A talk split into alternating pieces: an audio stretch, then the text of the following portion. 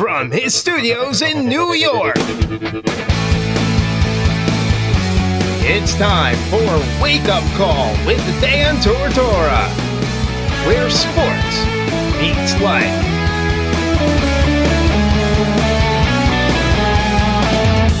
Here's your host, Dan Tortora.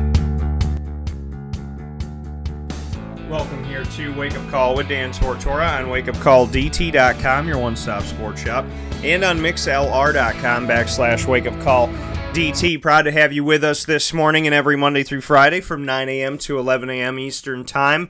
Appreciate you being here today. If you haven't become a member, please make sure you do so by going to MixLR.com/WakeUpCallDT. If you're on there right now, click on follow, and that'll prompt you to create for yourself a username and link it to an email. And once you do that, you will connect with the show in two awesome ways that only members can do.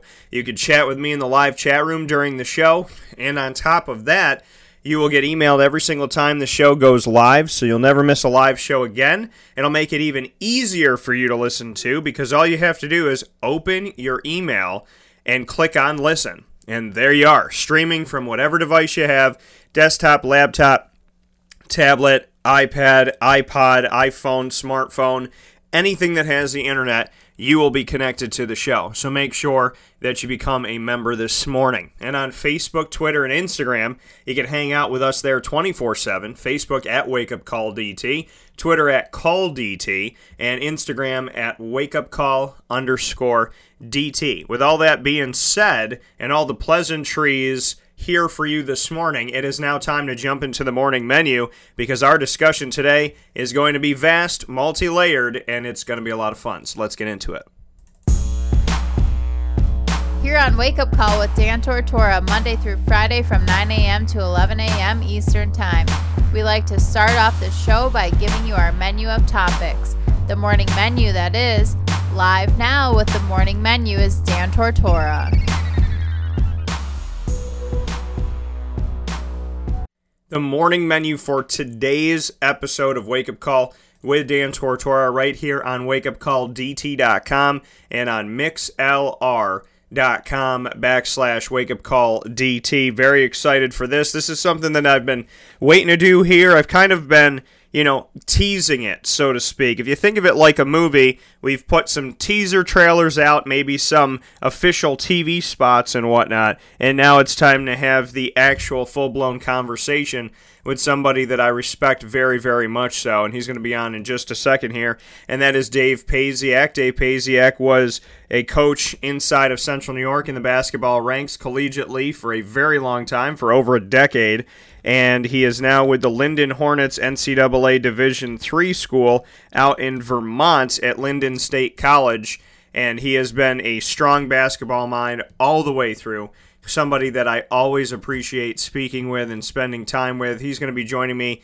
in just a little bit here on Wake Up Call with Dan Tortora this morning, and I'm stoked for this opportunity that we have. We're going to be discussing something that is very important, and just, it's coming up more and more with all the different loopholes and things that have happened and investigations and whatnot, is that the relationship between college basketball and the NBA will be discussed this morning. The times we are in, the many layers of the relationship between the NCAA and the NBA, between college basketball and being a professional, that is affecting kids and affecting colleges, affecting universities, affecting everybody, honestly, in the collegiate ranks, in the collegiate world. There's a lot to be discussed here, and we're going to dive into it together, Dave Paciak and I, right after this fast break. This is a Wake Up Call fast break. Carvel DeWitt, it's what happy tastes like. Do you know why? Because we make ice cream. Creamy, rich, flavorful ice cream. Not yogurt or ice milk like some of our competitors. Ice cream. Fresh, by hand, daily. For the calorie conscious, we have something new for you. Our new Carvelite. Same great flavor, creaminess, and texture of our regular ice cream with only 35 calories an ounce. So whether you want an ice cream cake, flying saucer, dasher, carvelanche, hard or soft ice cream, we will satisfy your craving with our fresh, handmade regular or new Carvelite ice cream. Carvel DeWitt. It's what happy tastes like. Clothing that will change with you without you having to change. DreissigLady.com, DreissigLady, lady.com, with the Bamboo Line Relaxed Fit Clothing as well as the Athletic Fit Clothing. DreissigLady.com is fit for any woman, any time of the day, anywhere. Whatever you're doing, whatever your day commands of you, command yourself to feel comfortable in Dreissig Lady Apparel. DreissigLady, lady.com. For all the women out there, feel good in what you're wearing and don't feel like you have to constantly change throughout the day.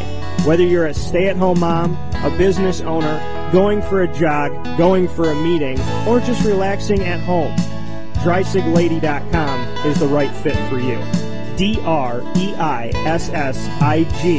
lady.com.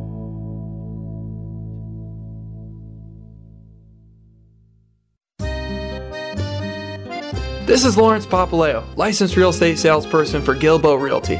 Call our home office at 315-752-9513, or better yet, call or text me directly at 315-748-2524. Let me ask you a question, Lawrence. If I needed you to help me buy a house, find the right place, could you help me do that? Joe, I'll help you find your dream home. You don't ever say my name on the radio, never. If I needed to sell a house, could you help me go about that the right way? Yes, I can.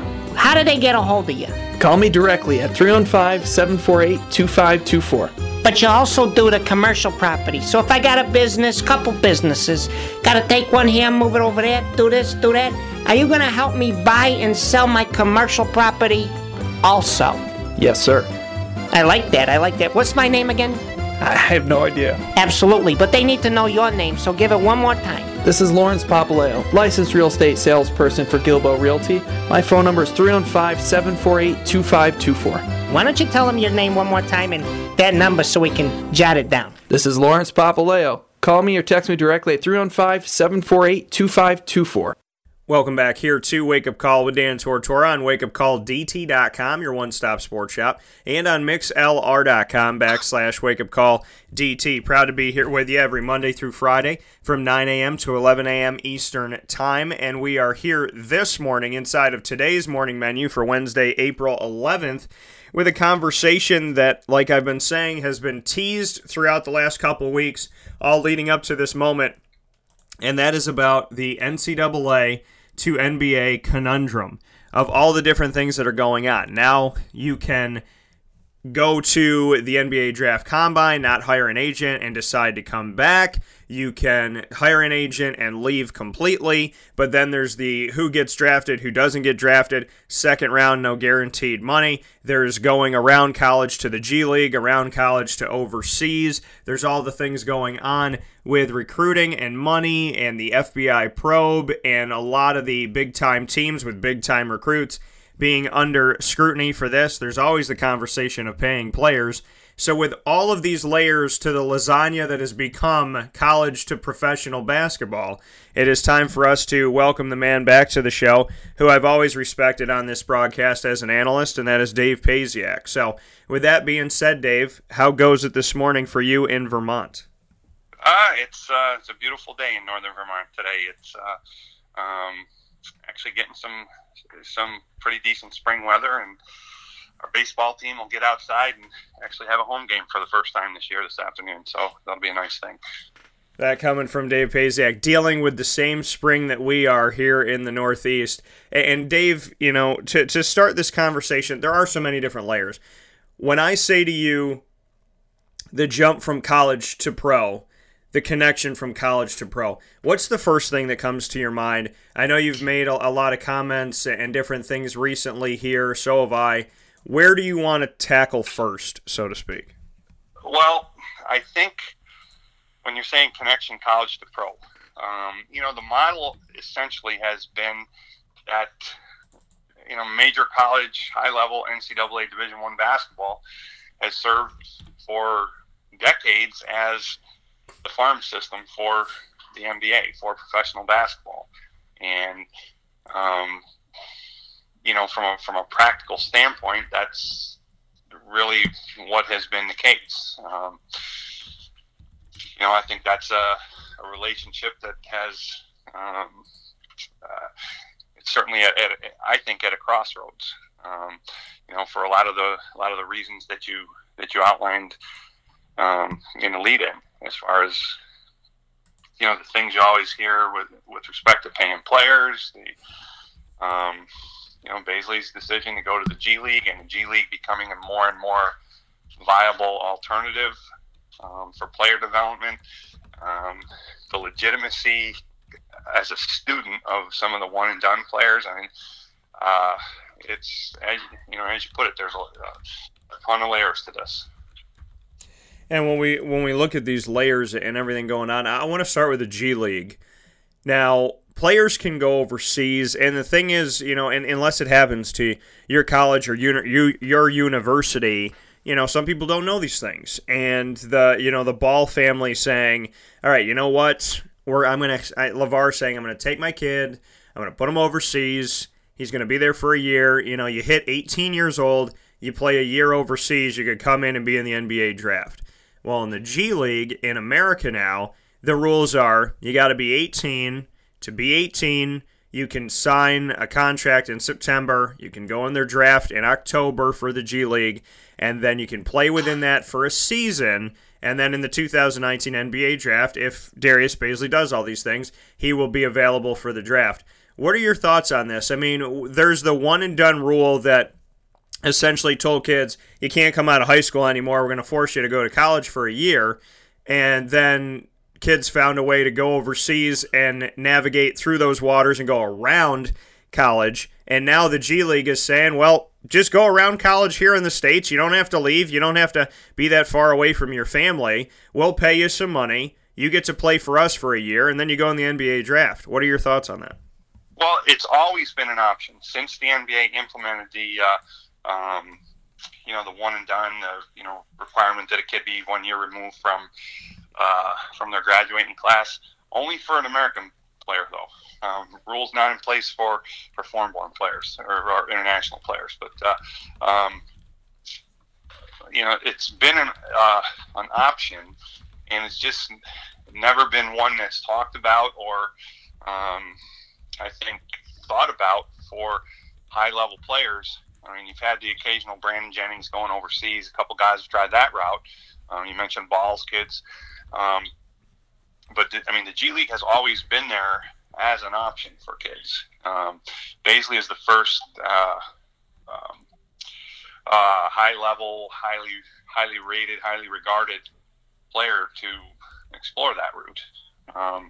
And I think there'll be a lot of eyes on him because, if it turns out to be a good move for him and he comes through the winter next season and his draft stock is fairly high, then I think you'll see more and more players, take that route. I thought his comment, he says people are telling him, hey, it's only $26,000. He said to him, he goes, I feel rich when I have $5 in my pocket. So, I think it's one of the things I think you may see happen out of this, and it'll be probably framed as some altruistic stance by the NCAA, but in reality it'll be a business decision, is I think if more kids go this route, you may see the NCAA respond by allowing kids to, I don't think you'll ever see, at least not for quite a while, the pay-to-play model. It's not economically viable as much as people talk about it. But I think what you might see is that the NCAA will open it up to where college players can sign endorsement deals and things like that. And that, in reality, would be a business decision in reaction to losing players to the G League if what Bazley's doing ends up becoming more of a trend.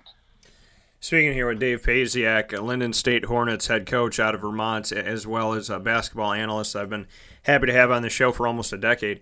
Dave, what do you think about that model with the G League? I mean, I can argue different things in the sense of, one of the things that kind of comes to my mind is the fact, like when they say, hey, you're only going to make $26,000, And, you know, if I'm Darius Bazley, I'm going, yeah, I wasn't going to make any of that in college. I was going to make $0 for the next year. So, you know, for me, if they pay me $14 to go play basketball, I'm going to say thank you. I'm going to take that money and I'm going to run. So, you know, I mean, for me, if you want to make money, you want to play right away, it's absolutely positively an option for you. So I don't see, you know, the wrong in that, if that's what these guys want to do. But at the same time, you know, I just look at the fact that, you know, why at this point, like you said, if it works, why wouldn't kids do this? Why wouldn't they take this chance and say, listen, I don't have to waste my time playing college basketball. I'm going to make money. And, you know, bare minimum, I can make myself a few $1,000, help out my family. I don't have to go to class. I can only focus on basketball. I mean, for the player's point of view, this sounds like a win-win. I don't have to stay academically eligible. All I got to do is get up, train, lift, know what's going on, know my playbook, go to work. I mean, that's all these guys have to do, and they're going to make money doing it. So I don't see the downfall in the minds of a high school or prep school athlete at this point. Well, I think you're 100% correct from a basketball player development standpoint. Like, if you're looking at it through that window and really being objective about it, as far as developing a player to be a professional basketball player, you know, the G League is a far superior option than to major college basketball, but it's a more complicated issue than that. One of the reasons that I think, you know, kids aren't really thinking about, they haven't really thought about the G League and the attraction of college basketball is because what college basketball does, you know, for a kid on the broader scale, you know, the elite level players, it helps them build their brand. And also college athletes have it really good, in terms of, you know, facilities, training, your games are on national TV, you're playing in front of a lot of people, and that's attractive and important to kids. I mean, the G League is, you know, it's a lot of travel, and you're not traveling like an NBA team. I mean, you're taking buses and, you know, a lot of travel. Playing in venues that, you know, in front of a lot less people, and it's a pro regimen, so it's all, you know, all you're locked in on is basketball. You know, so I think the college lifestyle and the college experience it still has an attraction for a lot of kids as well. You know, the notion that, you know, that the one and done kids are benefiting academically from spending that year in college, to me, is a joke, because they go to class for a semester, you know, as soon as the season's over, they're done.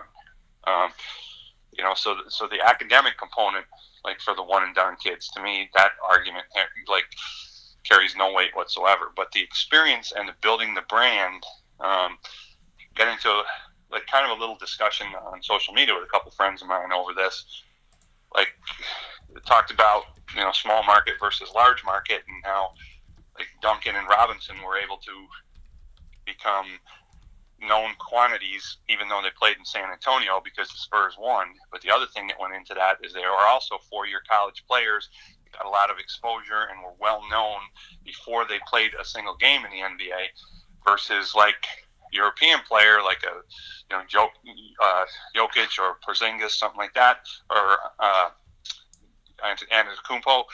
One of those guys comes into the league without any name, and they have to do something in the NBA to gain attraction and build their brand. So I think college basketball, you know, even the one and done guys, and they're, you know, they've become, you know, the marquee players, you know, the star players that everybody talks about for the most part.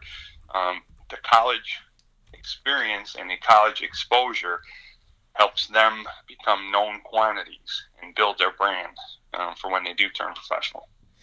Yeah, you know, when we look at, you know, kind of these decisions and moving forward, and like you spoke about, you know, building their brand and whatnot, not necessarily going to school.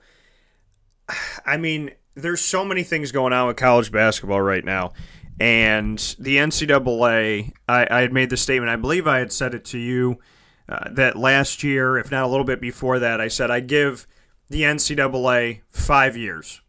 They have a 5-year window. And if they don't change their ways, adjust to what's going on, answer some of these gaping holes in the way that they go about their business, then outside of this 5-year window, they're not going to exist, or they will not exist the way that they look today. I'm sticking by that, and I might even feel in my heart of hearts and mind of minds that it may be shorter than that. You know, autonomy, I had spoken with John Swofford, the ACC commissioner, who's been on the show plenty of times, and I appreciate how honest and open he is in the conversation. I said, you know, you're autonomous. So legally, you know, the power designation of conferences is a media word. The autonomous verbiage is a legal term. And autonomy means that you are free from external control. So I said to him, the Pac-12, the ACC, the Big 12, the Big 10, and the SEC, if you guys decided to, you could walk away. I said, is that something on your brain? And he said, you know, it's not outside of the realm of possibility. And it's not a it's never going to happen type of thing. It's not going to happen right now, but it's never going to happen. So, you know, I look at the NCAA and I say, okay, you allowed these five conferences to be autonomous and play by their own set of rules and this, that, and the other, because essentially they don't need you. You need them, and they know that. So they're kind of telling you, we're going to do what we want to do, and we'll still stay under your umbrella, but we don't care if it rains. So they have that. They have the probe by the FBI. They have this conundrum of what's going on with players, and like you said, once the season's over, these kids aren't going to school anymore. So there's all of these things going on, and this is where the NCAA, sits today. What do you think about the state of the NCAA and the fact of the matter that there are all of these moving parts, and it looks like less and less the NCAA has any control over anything that's going on? Well, you know, the NCAA, it's over 1,000 member schools, you know, so there are a lot of people in the NCAA with different, you know, priorities and different resource levels and whatnot. And, you know, Division III is much different from Division I, and even within Division I, you know, the FBS and the FCS schools are completely on a different level. And or in major college basketball, you know, the kind of the resources and the scope of the program at like a Colgate or a Cornell is much different than what you find at a Syracuse or a North Carolina or Duke or something. You know, so there are a lot of like people with different priorities, and like in many instances, you know, money drives things. And really, where's the revenue from an NCAA perspective? It's in major college football and March Madness. You know, so those are the two cash cow properties that they have. And the revenue that comes from those sports allows the NCAA to do a lot of other things. So, so you're right.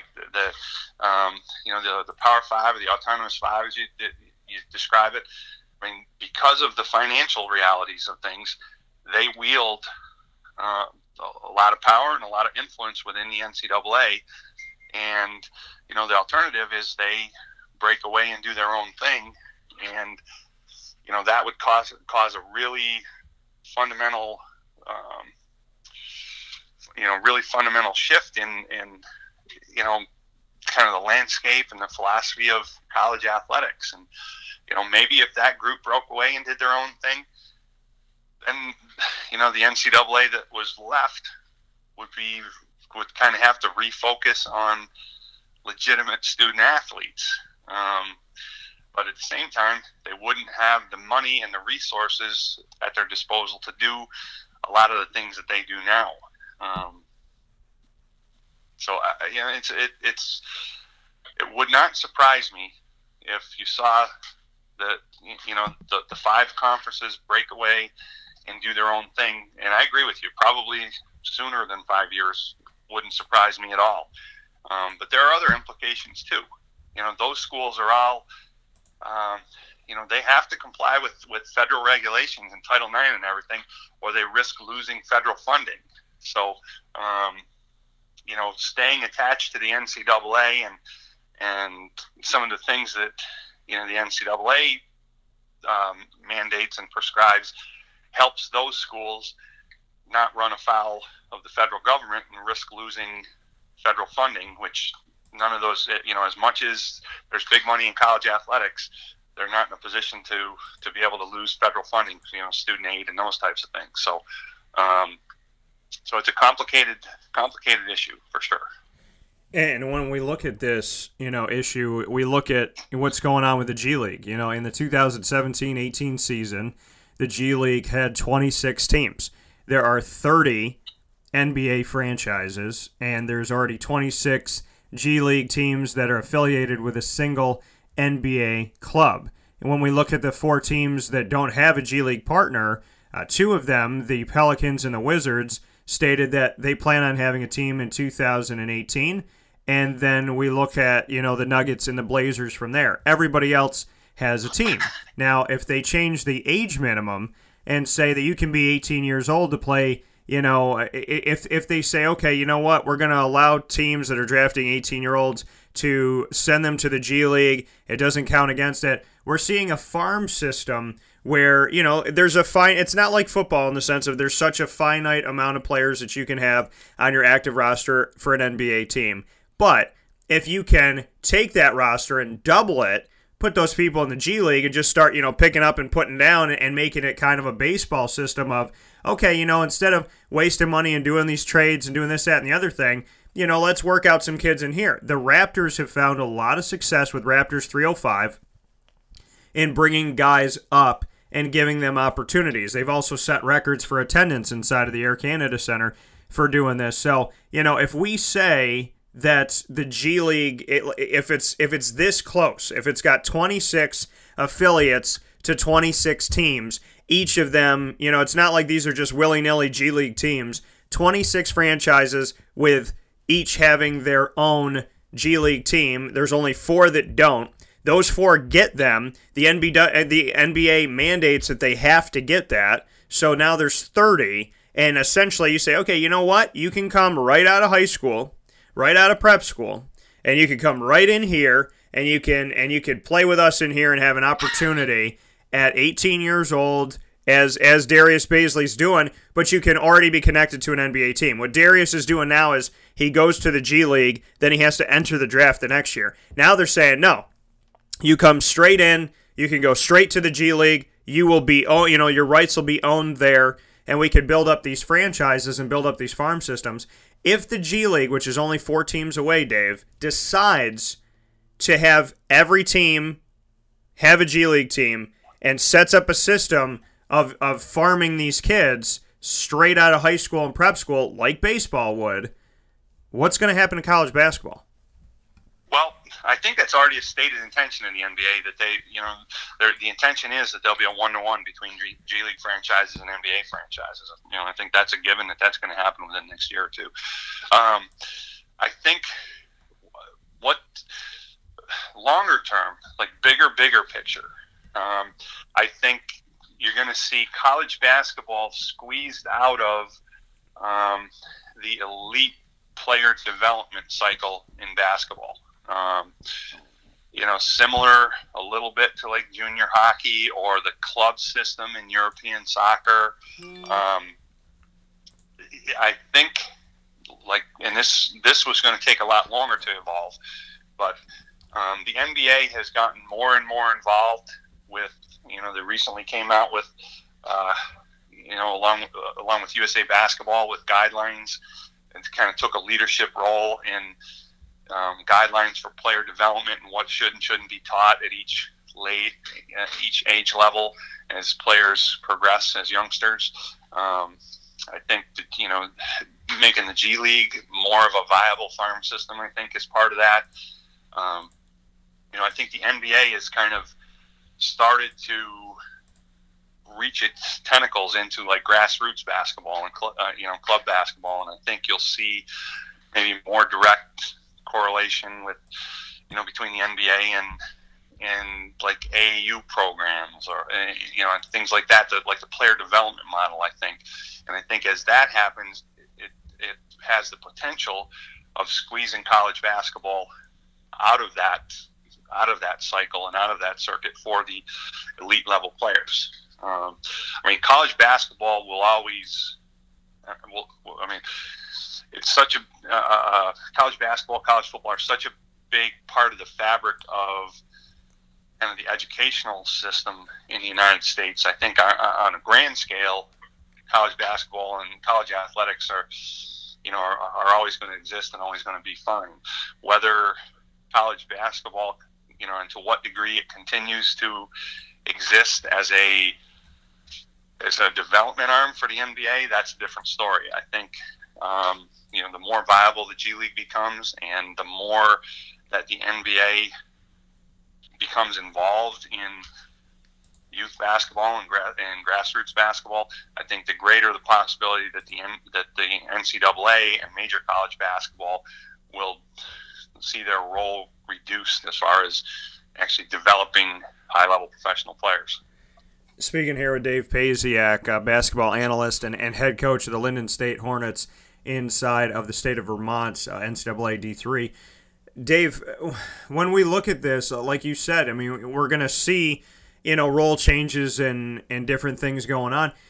For me, if the NBA says, okay, let's set this up, and like I said, they're very close, and like you said, the plan is set in place. It's not as hard to make 4 chips fall as it is to make 26. So the G League, this 1-in-1, where you have a G League affiliate of every single NBA team all across the nation and in Toronto. You line all that up, and you say, you come here right away, you can start training with us, playing with us, you're going to be, if you're on Raptors 905, you're part of the Raptors. Darius Bazley, guess what? You're not coming onto a team with free rights and this, that, and everything. You're coming in here. You're going to be part of this squad, draftable, whatever you want to call it. You go into the draft, you come to the Lakers, we send you down to this, and you're a part of us. And, they figure out the payment scale or whatever that's going to be for the younger guys. Here's my question. Darius Bazley's already made the jump. McDonald's All-American guys can make jumps. Kentucky guys, this would cripple John Calipari because he's NBA light. So when you go through this scenario that is happening right now with what Darius Bazley's doing, and you make it easier and easier, and you make it more of a fluid system between the G League and the NBA, the NCAA is at risk of losing not all of their student athletes, but the best of their student athletes, the most talented of their student athletes. And if that is the case, what happens to college basketball? What happens to March Madness? What happens to, these big-time programs like Kentucky and Villanova and Syracuse and Michigan State and Kansas and so on and so forth, when players say, okay, you know what? I could go right now and be a part of the NBA right now. I'm not doing what Darius Bazley did. I'm doing one step above that. I'm not going with a plan of hoping that I get drafted. I'm automatically an NBA player if I'm playing on these G League teams, if they adjust these rules a little bit. So what happens to all of the great players of college basketball? Essentially, the A team, so to speak, is going to be gone if this is the system. It's an interesting question. It really is, Dan, because I said the cynics would say Kentucky will still get guys because if they went to the G League, they'd have to take a pay cut. But yeah. The cynics might say that. But but anyways, it really is an interesting question. I think it was Boeheim was interviewed recently, and he talked about there's 1,450 Division I basketball players. He says 1,400 of them are not going to sniff the NBA, and they're going to take advantage of being in college and getting an education and, getting their degree and everything. Like, all this conversation really revolves around the best 50 players, or their, give or take. Right. So I think it's really interesting how that would go, because on the one hand, you skim off the best, the most talent in college basketball. On the other hand, you might be left with something where the players that do go to college basketball become like more identified with their school because they're there longer. And, so I think it's the kind of thing that could go in either direction going forward. College athletics and college basketball is still going to exist. Is March Madness going to draw the same ranking, TV ratings? Some would say no if you strip off the top players. But the counter argument to that is maybe yes, because the players that are there become more identifiable to the institutions, and maybe lessening that connection with the NBA strengthens the affinity to college basketball. So, it's really, I think it's going to be fascinating to see how that plays out. Because there's still value in, people follow college athletics for the name on a jersey. And when they talk about the players, paying a player, I'll go back to Johnny Manziel at Texas A&M. And here there was big to do about how much his likeness was worth and all that kind of thing. So Johnny Manziel was playing minor league football in front of 200 people. Nobody would know about him, but Texas A&M would still be playing in front of a full stadium on Saturday afternoon. Bazley, because he's the first, is going to command attention, and people be very interested in how he does. But Syracuse University is still going to play in front of, a full house in the Carrier Dome, whether he's there or not.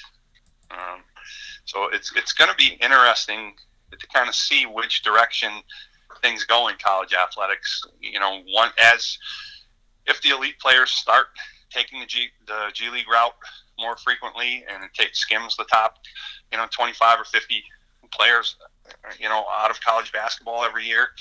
I think it'll take a hit in one sense, but it also may kind of strengthen the attention and the affiliation to the institutions on the other hand. So it'll be interesting to see how that plays out. Well, and the question, becomes if there was no Marvin Bagley III, if there was no Mo Bamba, if there was no Miles Bridges, no Bruce Brown, no, just going down the list like it is, no Kevin Knox, no Colin Sexton, no Michael Porter Jr., no Gary Trent Jr., no Alonzo Trier, just if all those guys were gone, the question is, what does that do to college basketball? But on the flip side of it, Dave, if they were never there, who can miss them? Because they never saw them in the jersey. So, it's there's two angles to this thing. There's, we would miss them now because they were fun in the tournament and they did this and they did that. But if they never play in the tournament, how can you miss them? That's what I said about Darius Bazley. Like, you think he's a good player, and he might very well be a good player, but he never put a Syracuse jersey on. He never went to the dance with you. So why... you're going to miss something that you never had. You don't know how he would have fit into the system, if he would have helped the team, hurt the team, if it would have been all about him, or if it would have been team. You can't miss something you never had. So I look at this and ask you, we would be taking potentially some of the best players out of the tournament, but on the other side of it, if they never play in the tournament, how can we miss them? Yeah, really valid point. And it comes back to, are people following Syracuse University because they follow Syracuse University, or are they following Syracuse University because they're following a specific player that's headed to the NBA? Right. And I would argue that it's a lot of the first and a little bit of the second.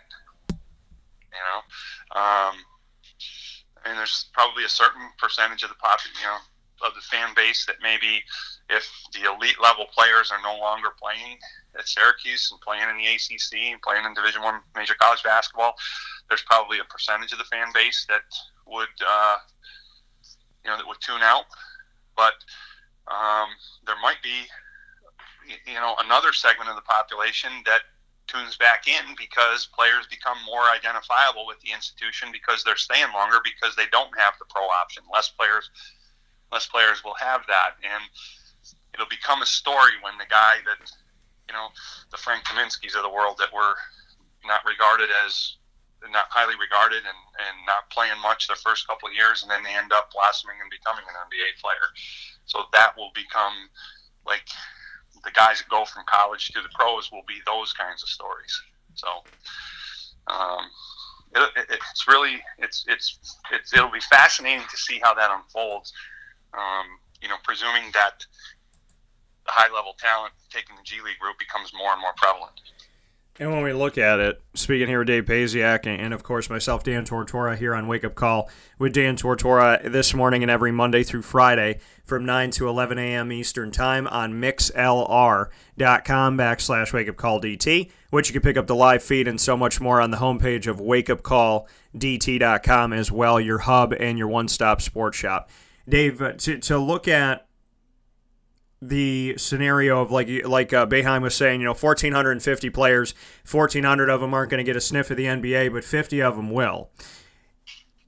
If those 50 go the G League route, does it not even a playing field that's already starting to even itself out? And does this not make the March Madness more exciting? Does this not make the bracket more entertaining? And to just follow me on this road here, If players start going to the NBA instead of going to Kentucky, instead of going to Kansas, instead of going to you know, whatever it may be, Michigan or Missouri and whatnot, then do the Loyola Chicagos and the Nevadas and the St. Bonaventures and the Marshalls, do they not, you know, does it not become even more dangerous, even better for Gonzaga? Can we argue that, yes, some of these players will be taken out and maybe some of the quality will go down in some people's minds, but does it not make a March Madness tournament even better because the 351 Division I men's basketball schools, there are teams that are already starting to even the playing field, and if those elite of the elite are gone from the Kentuckys and the Dukes and whatnot, then is that not more for us in March to say, okay, Loyola, you're not going up against a guy who's going to be the number one pick. Okay, you know, Gonzaga, you don't have to worry about North Carolina having this, that, and the other because they're going to lose three of those guys. So does it not make college basketball even more exciting, not taking any credit away from the teams that people don't expect to do much because UMBC, Loyola, and the rest of the world, they are catching up, but does this not make the race a little bit more even, a little bit quicker, if that ends up happening? Well, I mean, that's one way to kind of project it. I think the counter-argument to that is right now, like the big advantage that the teams that don't have the elite-level talent, the NBA-level talent have, is they can veteran teams with a lot of seniors and juniors and teams that are cohesive and have been together longer, you know, whether it be the Loyolas and UMBCs or whether it be like a team like Michigan or Villanova. You know, the teams that have a lot of the 3 and 4 year guys, that tends to, in the tournament, in a one game setting, tends to counterbalance the teams with the high, you know, the Kentucky one and done elite level, high level players. Now, if you skim the top 50 guys out of college basketball, now you're going to have 50 guys that are mid major players that are now high major players, and then you're going to have 50 guys that are low major players that are playing mid major, and 50 guys that are like D2 and D3 guys now getting Division I scholarships. So,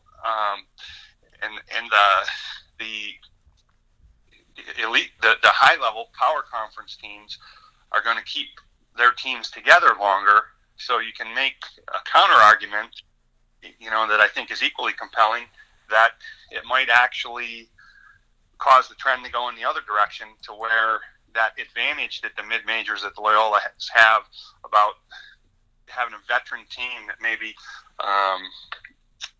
can make up with experience and cohesiveness what a team with one-and-done guys has in raw individual talent, that advantage is going to dissipate a little bit. So, I think there's, you know, a couple different ways that could go, and, you know, time will tell which way the trend ends up moving. And speaking of trends, speaking here with Dave Paciak, there's the trend of transferring. There's the trend of, I don't like my coach. I don't like that I'm not playing. I think that I'm better than he thinks I am, so I'm going to leave. There's the, you know, my coach left and took a job somewhere else. I came here to play for him. I don't like the new coach. He's got his own players. I mean, there's all these different things that happen, you know, happen with the transferring of players, but it is rampant. And so, I mean, the last couple that Syracuse had with John Gillen and Andrew White III, Syracuse was their third team for each of them. Third team with 4 seasons of eligibility.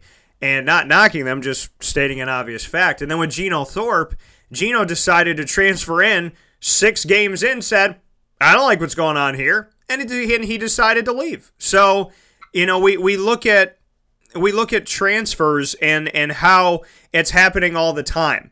You know, Mike Benajay transferred in. I mean, I look at Boeheim and not really, you know, thinking that Boeheim and Syracuse was really the transfer school or the grad transfer school. But, you know, Benajay comes in and Andrew White III comes in and John Gillen comes in and Geno Thorpe comes in and Elijah Hughes came in last year and he'll be able to play this year.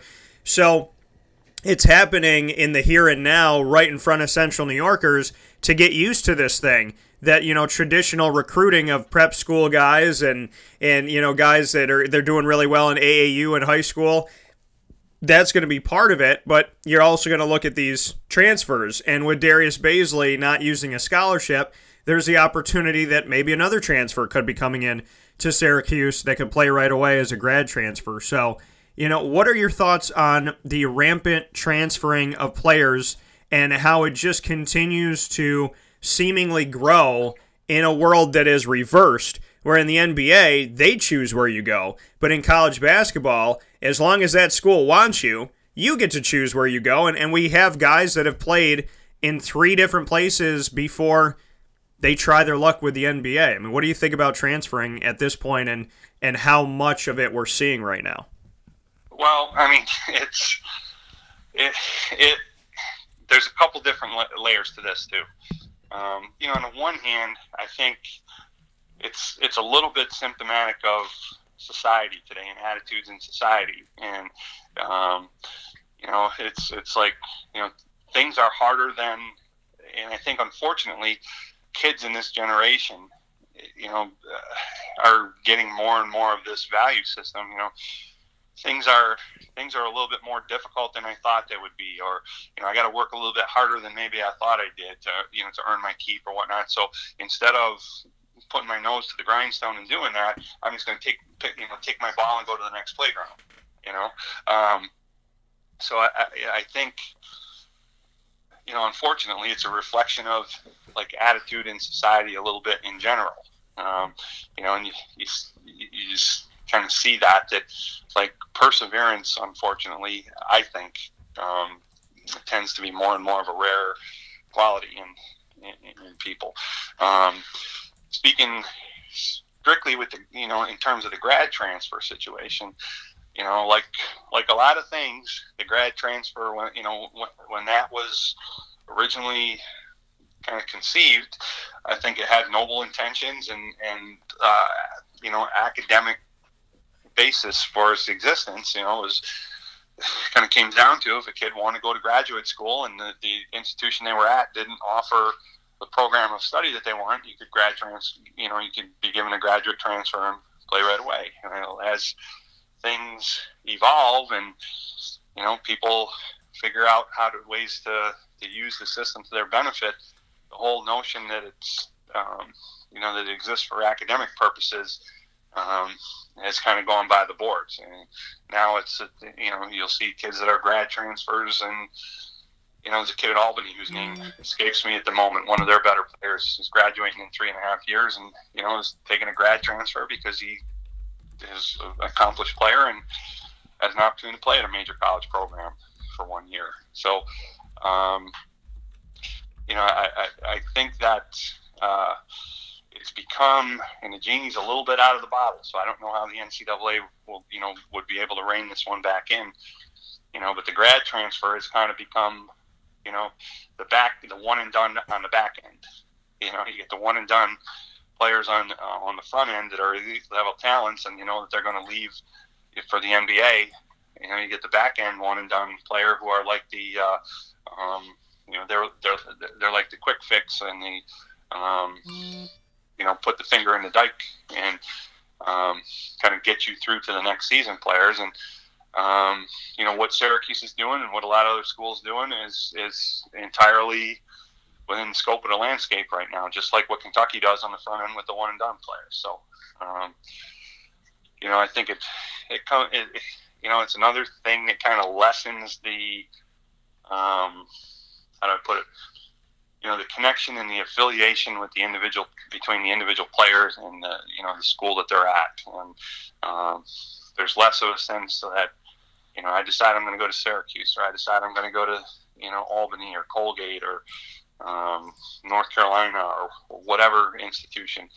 You know, I'm making a commitment to that school and that program, and I'm going to get my degree, and I'm going to contribute as best I can to their success on a basketball court. And I think there's less and less of that. And you know, it's a combination of, you know, people using the grad transfer rule to their advantage, and just the general notion that, you know, kids today are less likely to persevere and work their way through difficult situations.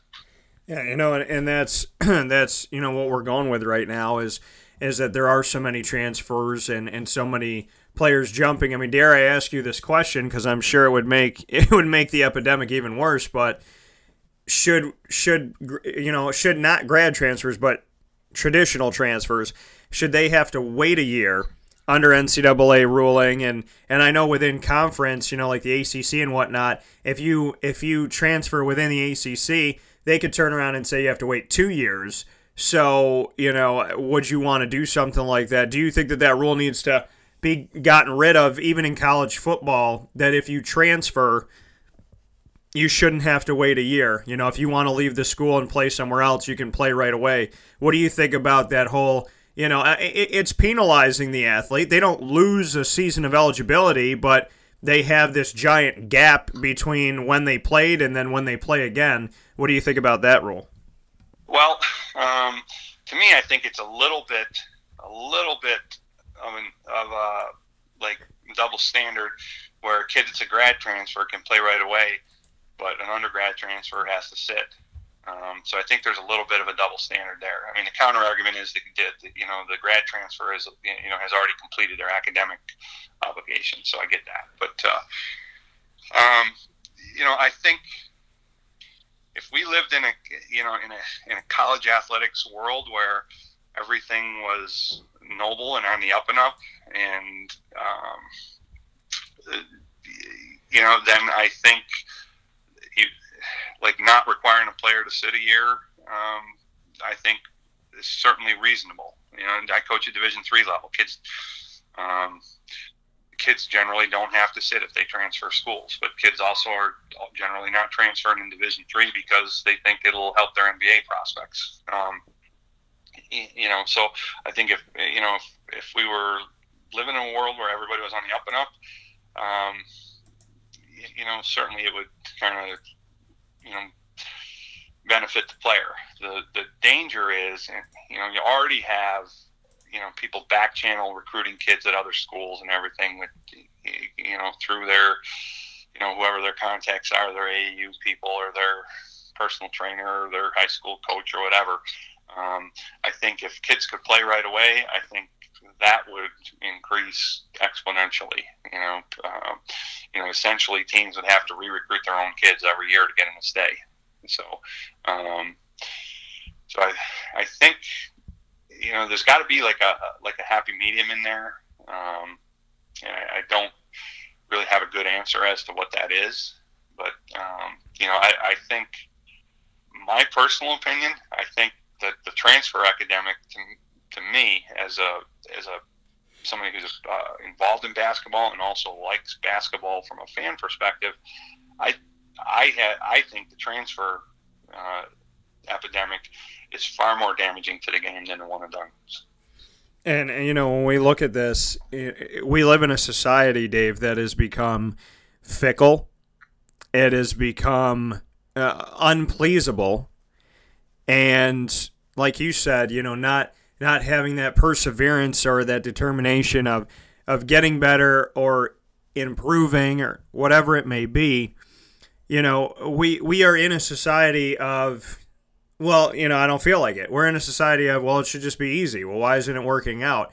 So to continue that, you know, do you almost change the rule and say, okay, if you transfer as a college student athlete, you can only transfer one time, or you can transfer after 2 years at the school, or whatever. I mean, do we change the rules and put stricter policies that you can't transfer three times in 4 or 5 years, or you can't, you know, transfer until you spent a certain amount of semesters at a school? Because a society that is, I want it now, give it to me right now, why is it not happening right now?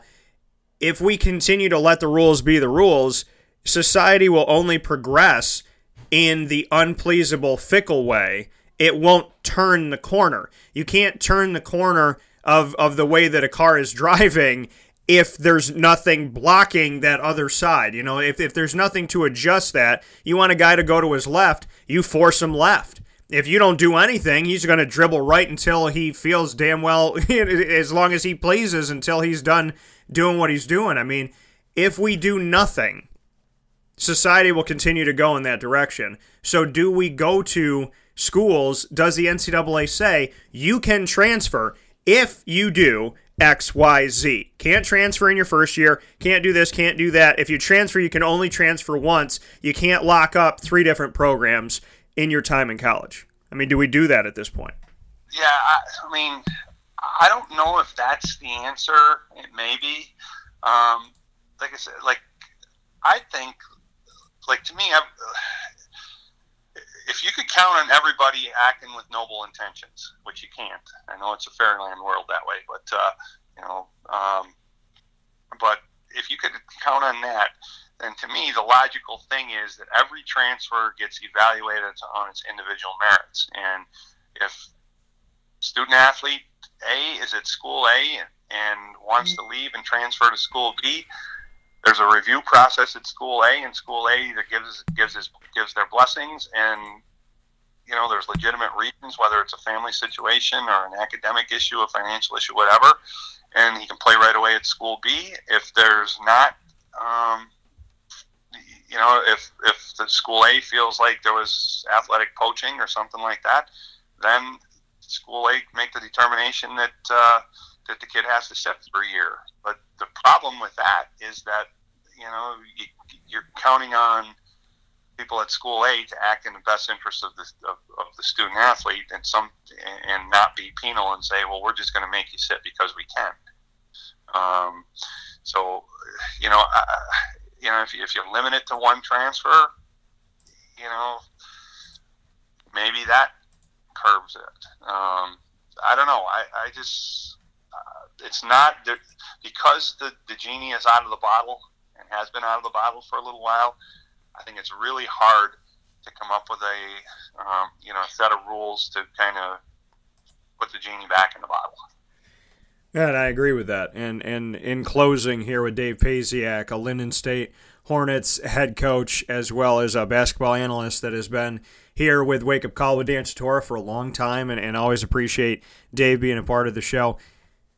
With the genie being out of the bottle, you know, everything that's going on, everything that's been brought up with the NCAA, with schools, you know, allegedly falsifying degrees, not having kids go to real classes, prostitutes on campus, servicing recruits, some of them being minors, to, you know, fixing a paper, to finding some money here, there, and everywhere, you know, to stories that people have told me from decades ago when they played, that they would open their locker and there was a wad of cash, or a booster would shake your hand, and inside of his hand, when he shook your hand, would be $500. I mean, these things have been happening forever to people that have played in Kentucky and had not only money but stake in the Kentucky Derby, and continue 30 years later to have stake in the Kentucky Derby and make money still today.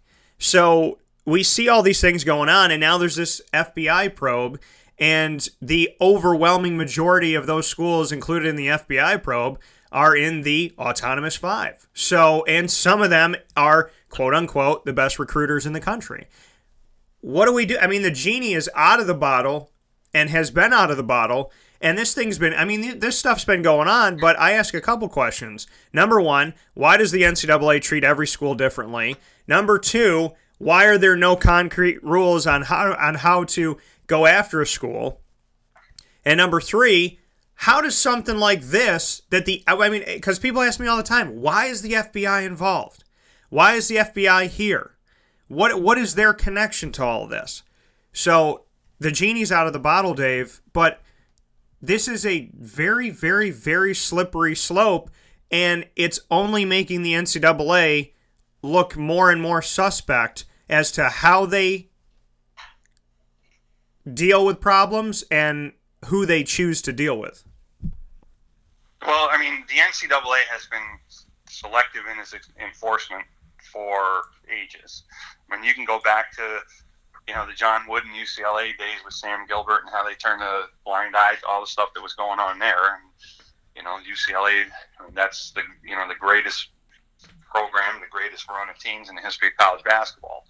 You know, and you can go back to that area where, you know, Jerry Tarkanian was at Long Beach State and then later at UNLV and seemed to be under the NCAA's microscope at every turn. And yet UCLA had the stuff with Sam Gilbert going on, and there was a lot of cynicism there that the reason they went after Tarkanian was because Long Beach and later UNLV were becoming a threat to UCLA. So, I mean, the NCAA, it's not a new thing that they're selective. You know, to me, the North Carolina thing was a joke. I mean, you got like blatant academic fraud, and the NCAA doesn't take a stance, but yet you'll go take away some eligibility from a female golfer at a random school that's washing her car with, you know, because she hooks the hose up to the faucet at the athletic building. It's an impermissible benefit, you know. So, I mean, the NCAA has been ridiculous in a lot of those, in those respects for, you know, as long as I can remember. So, you know, and the bottom line and the root of all of that is money. I mean, you know, the whole, I mean, they seem to turn a blind eye to certain sports and certain cash cow programs, and then, you know, paint the perception that they're ruling with an iron fist, sometimes with sports and teams and programs and schools that maybe don't hurt the bottom line quite so much. You know, their hand was kind of, I mean, with Louisville, that's the first time that the men's basketball national championship has ever been vacated. You know, the NCAA is taking pains to do that, again, since the beginning of time. So, you know, maybe if the, you know, the Power Five or the Autonomous Five, as you term it, break away and do their own thing and build a model that treats college athletics, major college athletics, like the business that it is, and the schools that remain in Division I, Division II, Division III can kind of return to athletics being part of the academic mission of the school, then, you know, maybe the landscape will get back to kind of pure or more transparent or more, you know, cleaner form of college athletics than what it's kind of become. Yeah, you know, I mean, we obviously have to change the way that things are. And like I said, I gave the NCAA a 5-year window about a little over a year ago, and that 5-year window did not include what's going on with the FBI, which could obviously change that a little bit quicker here. As, you know, I don't think the NCAA is going to exist the way that they look right now. And, you know, we could continue that conversation. You know, Dave, you and I have spoke here for an hour, and the one thing that I know is that we brought together good points. We have obviously paid attention and looked at this model and spoken about this and thought about this and talked with other people about this. But for some odd reason, every time we try to make this lasagna, or anybody tries to make this lasagna, we don't have all the ingredients.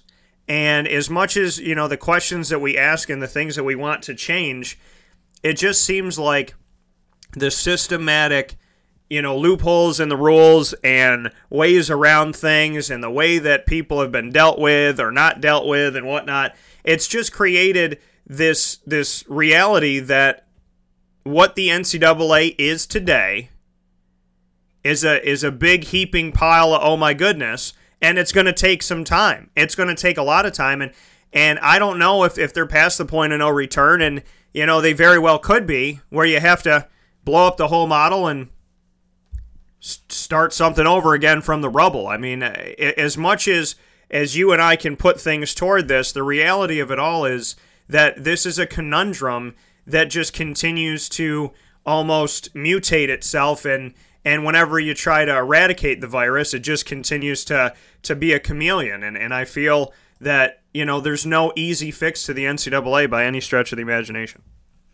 No, it's like a lot of complex problems is, ideology meets practicality, and, those two things don't always align themselves to a nice clean solution. I think that's one thing where, I think as a college sports fan, you can be somewhat cautiously hopeful that, with the FBI's involvement, it's going to force the NCAA to operate differently and force college athletics to operate differently, maybe at a little faster pace, or absent the FBI, maybe things would never change substantially. But, with the FBI's involvement and, the serious nature of potential charges being brought, that may force the NCAA's hand and force college athletics, the hand of the major players in college athletics to do things differently, or face consequences that extend well beyond, the NCAA's reach. Yeah, and I think where we've gotten to, Dave, is it's going to be difficult. The question that I have to ask you in closing here is, what will we figure out first, the NCAA or what looks to be a very crazy systemic failure of Facebook? What do we figure out first, Facebook or the NCAA? Probably Facebook. Probably Facebook. We could do a whole nother show on, social media and data breaches, and how we have, as a society, put our lives and our information and everything out there for public consumption as much as we do, and the Facebook thing, like I said, or data mining and social media in general is good. We could do a whole nother show on that. All I can say is that, Congress is questioning Mark Zuckerberg while we're doing the show right now, and I think that they should take a little break, listen to what we have to say, and then reassess Mark Zuckerberg after that. So, as always, Dave, I appreciate your time, and I could say that no matter what happens with the NCAA or what's going on, at least we know that we don't have to feel like Mark Zuckerberg this morning. We actually have answers to questions. So I appreciate your I appreciate your time today. Our pleasure as always, Dan. We'll talk to you soon. All right, take care. Bye-bye. That coming from Dave Paciak. I made a funny. It's true. Dave and I have answers to questions. Mark Zuckerberg, I don't know what you're doing. I mean, maybe prepare. Maybe do your homework. Maybe look it up on Facebook. But, man, wow. I guess we're going to have to talk about social media when we come back. We'll be back in just a second. This is a wake-up call fast break. This is Jim Sikowski, owner-operator of Chick-fil-A Cicero, 7916 Brewerton Road in Cicero, right in front of the Home Depot. I had a deep feeling that God wanted me to do something bigger with my life and to help people, help others. He kept putting Chick-fil-A in my life, and I realized as I was going through the franchise selection process that positively impacting the lives of others was really core to what we do here at Chick-fil-A. First of all, it starts with the food. The food is brought in fresh daily. We bring in local produce. we prepare to order in the kitchen. We hand bread our chicken. We hand spin our milkshakes. It's great food. It doesn't taste like fast food. I think the second thing is the way people feel when they come in a Chick-fil-A restaurant. It's different. We try to treat people with intentional kindness here, which is very different and deeper than good customer service. And so, you know, I think it feels remarkable for most people to come in a Chick-fil-A restaurant. And then lastly, the impact that we try to have in the community is very different. It's a big part of the expectation of every operator of a Chick-fil-A restaurant is that they're actively engaged in their community, they're a leader in their community, and they're making a difference. When they realize that what we're striving to do is to shine a little light in their life, that's a very, very different experience than you will have in any other quick service restaurant. And it's that remarkable experience that I think people will emotionally connect with.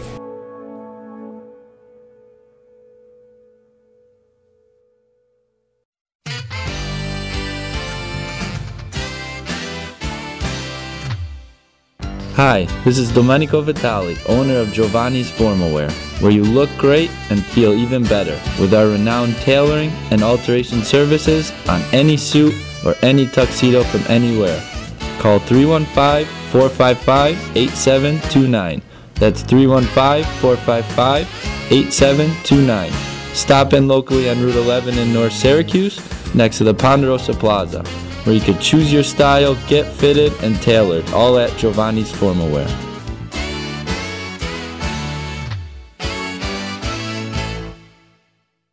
I'm George Townsend of Honda City with some good advice when buying a new car. The true cost of owning a new car is determined by the appraised value when you trade it. No vehicle appraises higher than a Honda. Next, look for low APRs and deep discounts. You also want low maintenance costs and great fuel economy. That's why my advice to you is to buy a new Honda. Looking pre-owned, visit our Honda Certified Used Car Center. Honda City, 7140 Henry Clay Boulevard, Liverpool, or HondaCity-CNY.com. It would be a pity if you don't shop at Honda City.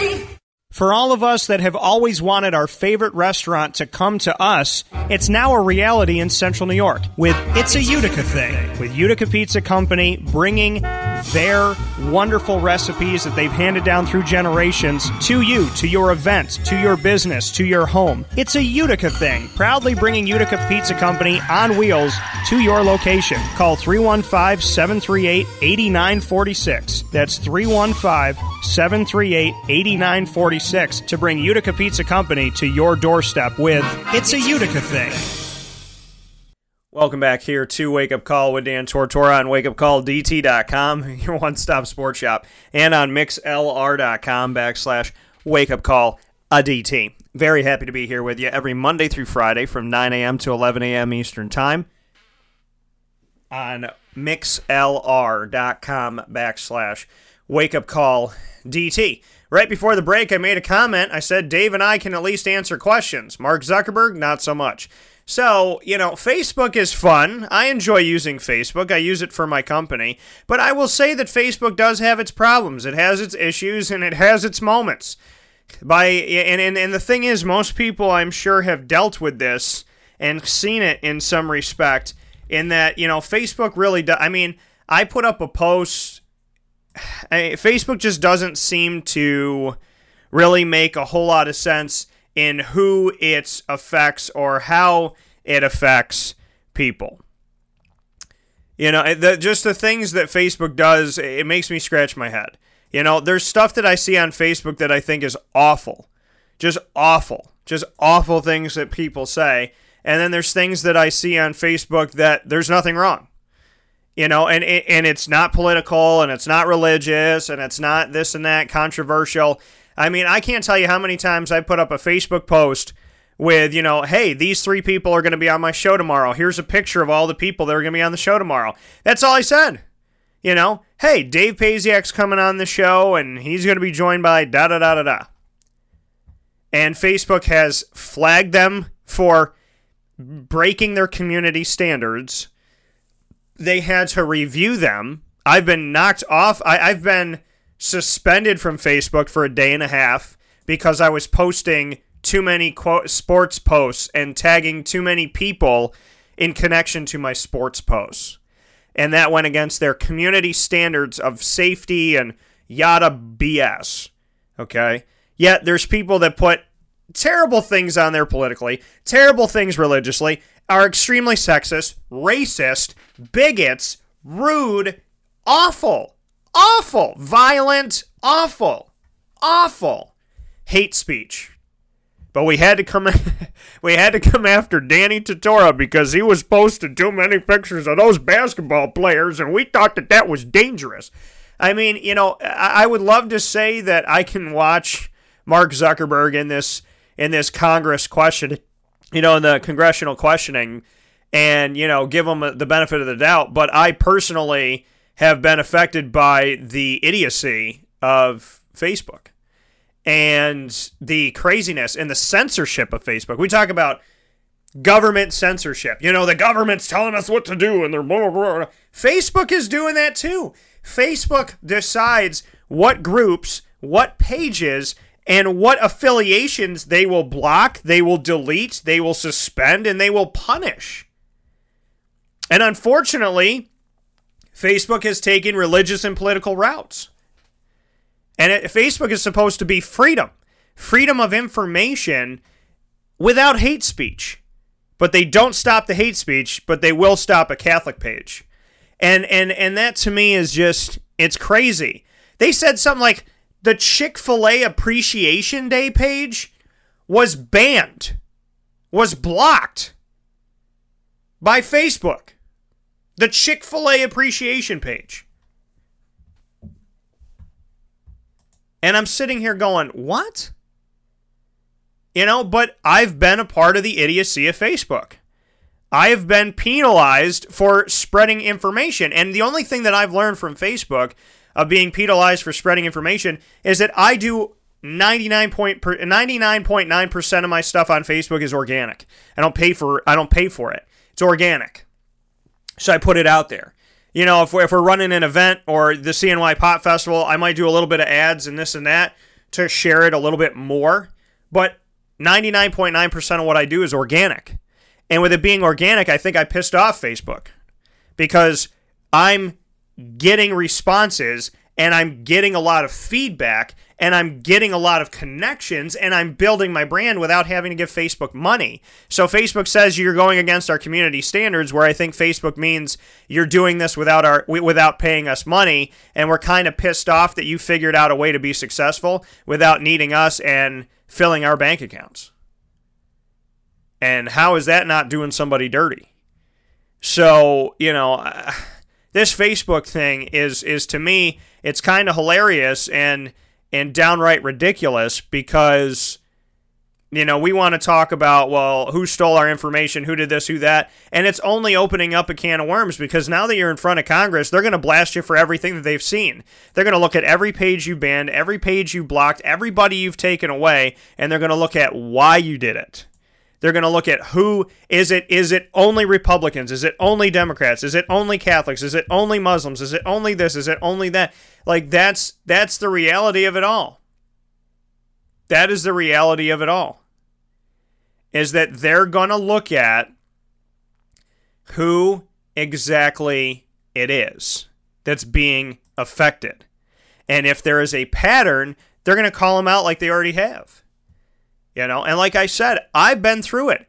I've gotten messages from Facebook saying, we have decided to block your content, and they show me, and it's like a picture of the Carrier Dome and Jim Boeheim. And it's like, we've blocked this because we don't know if it meets our community standards.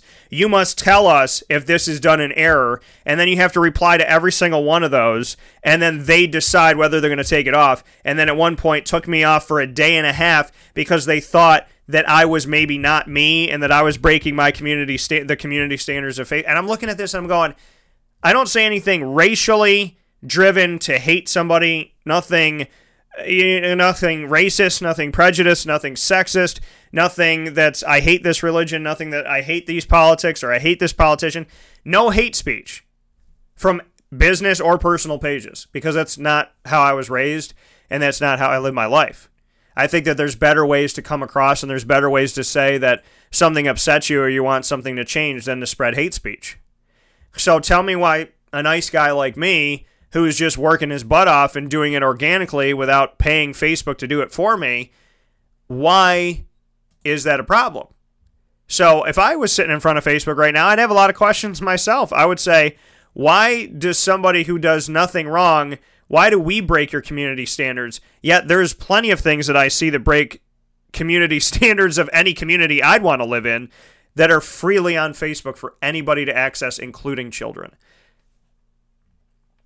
So I'm just saying, you know, Mark Zuckerberg, thank you for creating Facebook, / maybe you're not the guy. Or maybe the people that you've employed there are not the right people to carry this on from here. Because what it was created to do was bring people together, and I'm seeing you pull a lot of people apart. You know, and then they put out that whole thing that, you know, business pages like my page, like Wake Up Call, like Superpowered Pop, like CNY Pop Festival, that business pages were going to be pulled out of your news feed, and it was only going to be your friends. And they said, well, in the past year, we've dealt with these problems with people seeing their friends and people that they connect with post about Donald Trump and Hillary Clinton, and it's made people really angry. In an effort to fix this, in an effort to make this better and make Facebook what it's supposed to be, which is not like a political crazy frenzy, we're going to take out the businesses you like. We're going to throw in more people so you can see more opinions. That makes no sense. That's like saying in order to put out this fire, we're going to throw more fire on top of it. In order to get rid of this fire, we're going to throw more wood on top of the fire. How does that get rid of the fire? The business pages are water. I go on Facebook and I go to the places that I connect with, the people that I connect with. 99% of the time, I'm not reading what every single one of my friends has to say about what politician they like or don't like. If you're talking about that, 99.9% of the time, I'm going through it. I'm breezing by it. I don't want to read hate speech. So I'm not looking at it. I look for, if you want me to be completely honest with you, I use every social media vehicle I have to promote my work, because that's what matters to me, is to put that out there. And then I put up inspirational quotes, and I look for inspirational quotes. And I look for companies and people that I can put in my network that can work together with me to make this a better world. That's what I look for, and that's what I do. That's literally what I do. I can't describe it to you better than that. I use social media to bring people together, build my network, build my brand, and look for inspiration and spread inspiration. That's all I use Facebook, Twitter, Instagram, so on and so forth for. That's it. I don't use it to tell you that I hate somebody that's running for office. I don't use it to tell you that if you're this color or this, and that, then you can't hang out with me. I think that is insane. And I think that if I'm getting messages for breaking community standards by posting a picture of Jim Boeheim and saying, you know, Jim Boeheim, his comments are going to be on the show tomorrow, if that's offensive, then what about all the racist and sexist and derogatory language-driven stuff that I've seen that's just free out there? If I wanted to learn how to hate someone, I could go to social media right now and get a tutorial. That's something that I don't think that it was ever meant to be for. And so when Mark Zuckerberg tells me that he doesn't know, or tells us that he doesn't know what hate speech looks like and sounds like, maybe he is a robot. Because the last time I checked, it's not that hard to figure out what hate speech looks like. And that needs to change. It just has to. You know, as we move forward in society, we have to ask questions. So you may like this, you may not like this, but as human beings, whether you like the president, whether you like the way that things are going, whether you like this, that, and the other, we can all come together on Facebook and say there's a lot of stuff that's broken. We can all come together on the NCAA and say that there's a lot of things that's broken. And if we just turn our blind eye and say, well, whatever, I mean, it's going to be what it is, then please understand it's never going to change. It's only going to get worse. And just because it hasn't hit your doorstep today doesn't mean it won't hit your doorstep tomorrow. Just because information wasn't stolen from you today, just because you weren't blocked today, doesn't mean it won't happen tomorrow. Just because you create a page about being Catholic or being Muslim or whatever today doesn't mean it won't be deleted tomorrow. Just because you don't have a kid that's an NCAA student athlete today doesn't mean that you won't have a kid or know a kid or be the godparent of a kid or the aunt or uncle of a kid tomorrow that gets affected in a really negative way by the NCAA or by what's going on in college athletics. Just because it hasn't happened yet doesn't mean it won't. The only way to stop it from happening to you, to me, or to somebody else is to go after change right now. We'll take a step aside and be back in just a moment. This is a wake-up call fast break.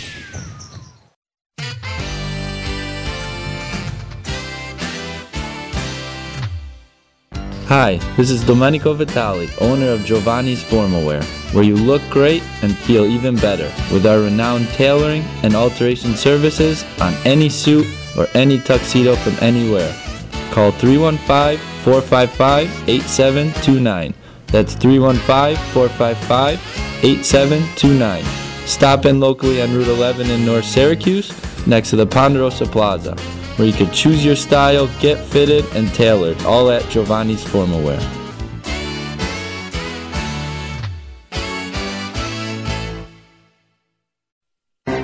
Gear up with the real deal at Dreissig Apparel, creating what people are going to see and learn about you before they even meet you. Gear up for what you need for your team, business, or event. So look professional, look good, and feel good. Outfit yourself at DreissigApparel.com. That's D-R-E-I-S-S-I-G Apparel.com. The only place to gear up with the real deal.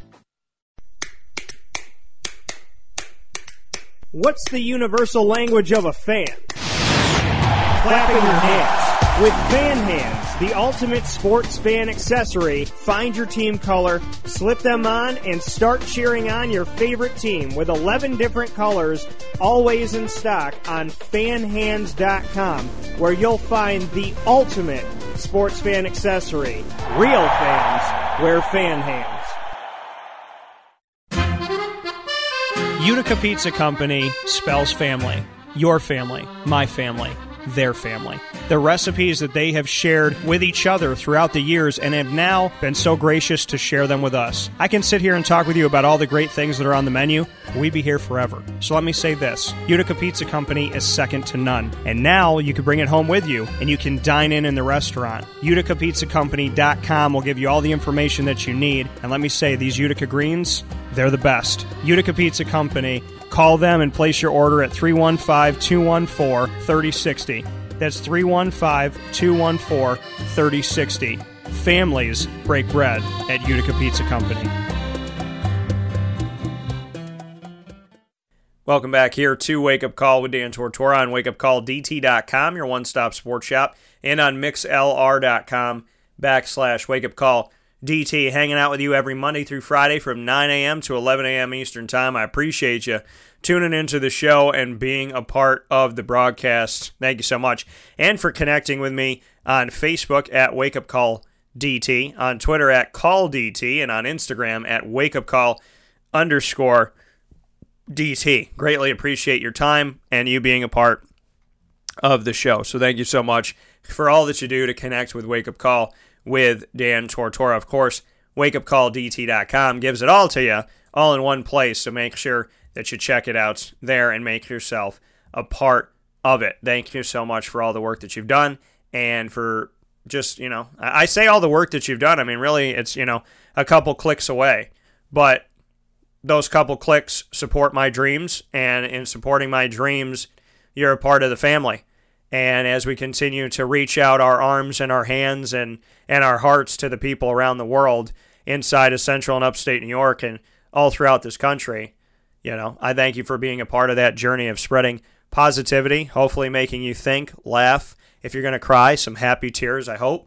And, you know, ultimately to feel that, you know, when we're a part of your morning or a part of whatever day we end, you know, whatever part of your day that we end up being a part of, you know, that it just means the world to me that we can interact and you and I can have some fun on a daily basis on social media and every Monday through Friday in the morning here on the show.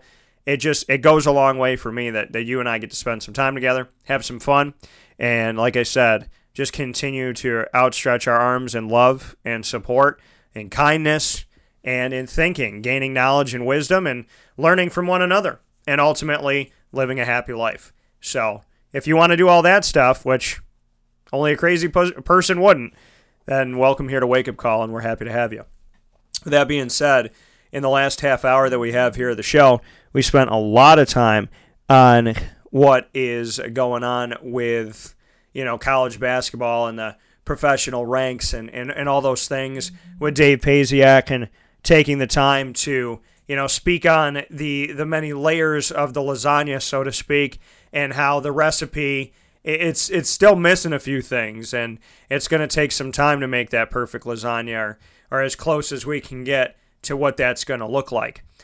So I appreciate taking that time with Dave and spending that time here on the show. Continuing with collegiate athletics, it's never too early to release the schedule, and the Atlantic Coast Conference, as well as with conferences across the country, have released the pairings for the conference schedule of 2018-19 already. You can go and check it out on the Right Now page of WakeUpCallDT.com. Right Now is where the articles are written. It is a play on words. It's W-R-I-T-E now. So whatever I write, you can read right now. And the ACC men's basketball matchup pairings, you can go and look at it for your favorite teams from Boston College to Clemson, Duke, Florida State, Georgia Tech, Louisville, Miami, North Carolina, NC State, Notre Dame, Pittsburgh, Syracuse, Virginia, Virginia Tech, and Wake Forest, all individually shown their home and road contest, the home and home, who they're going to be playing twice in 2018-19 inside of the ACC, as well as who they're playing at home strictly and on the road strictly. So Syracuse will be at home with Boston College and Pitt and away with Boston College and Pitt. Those are their rivals, their every-time rival. So BC and Pitt continue to be home and away. Clemson will be home and away.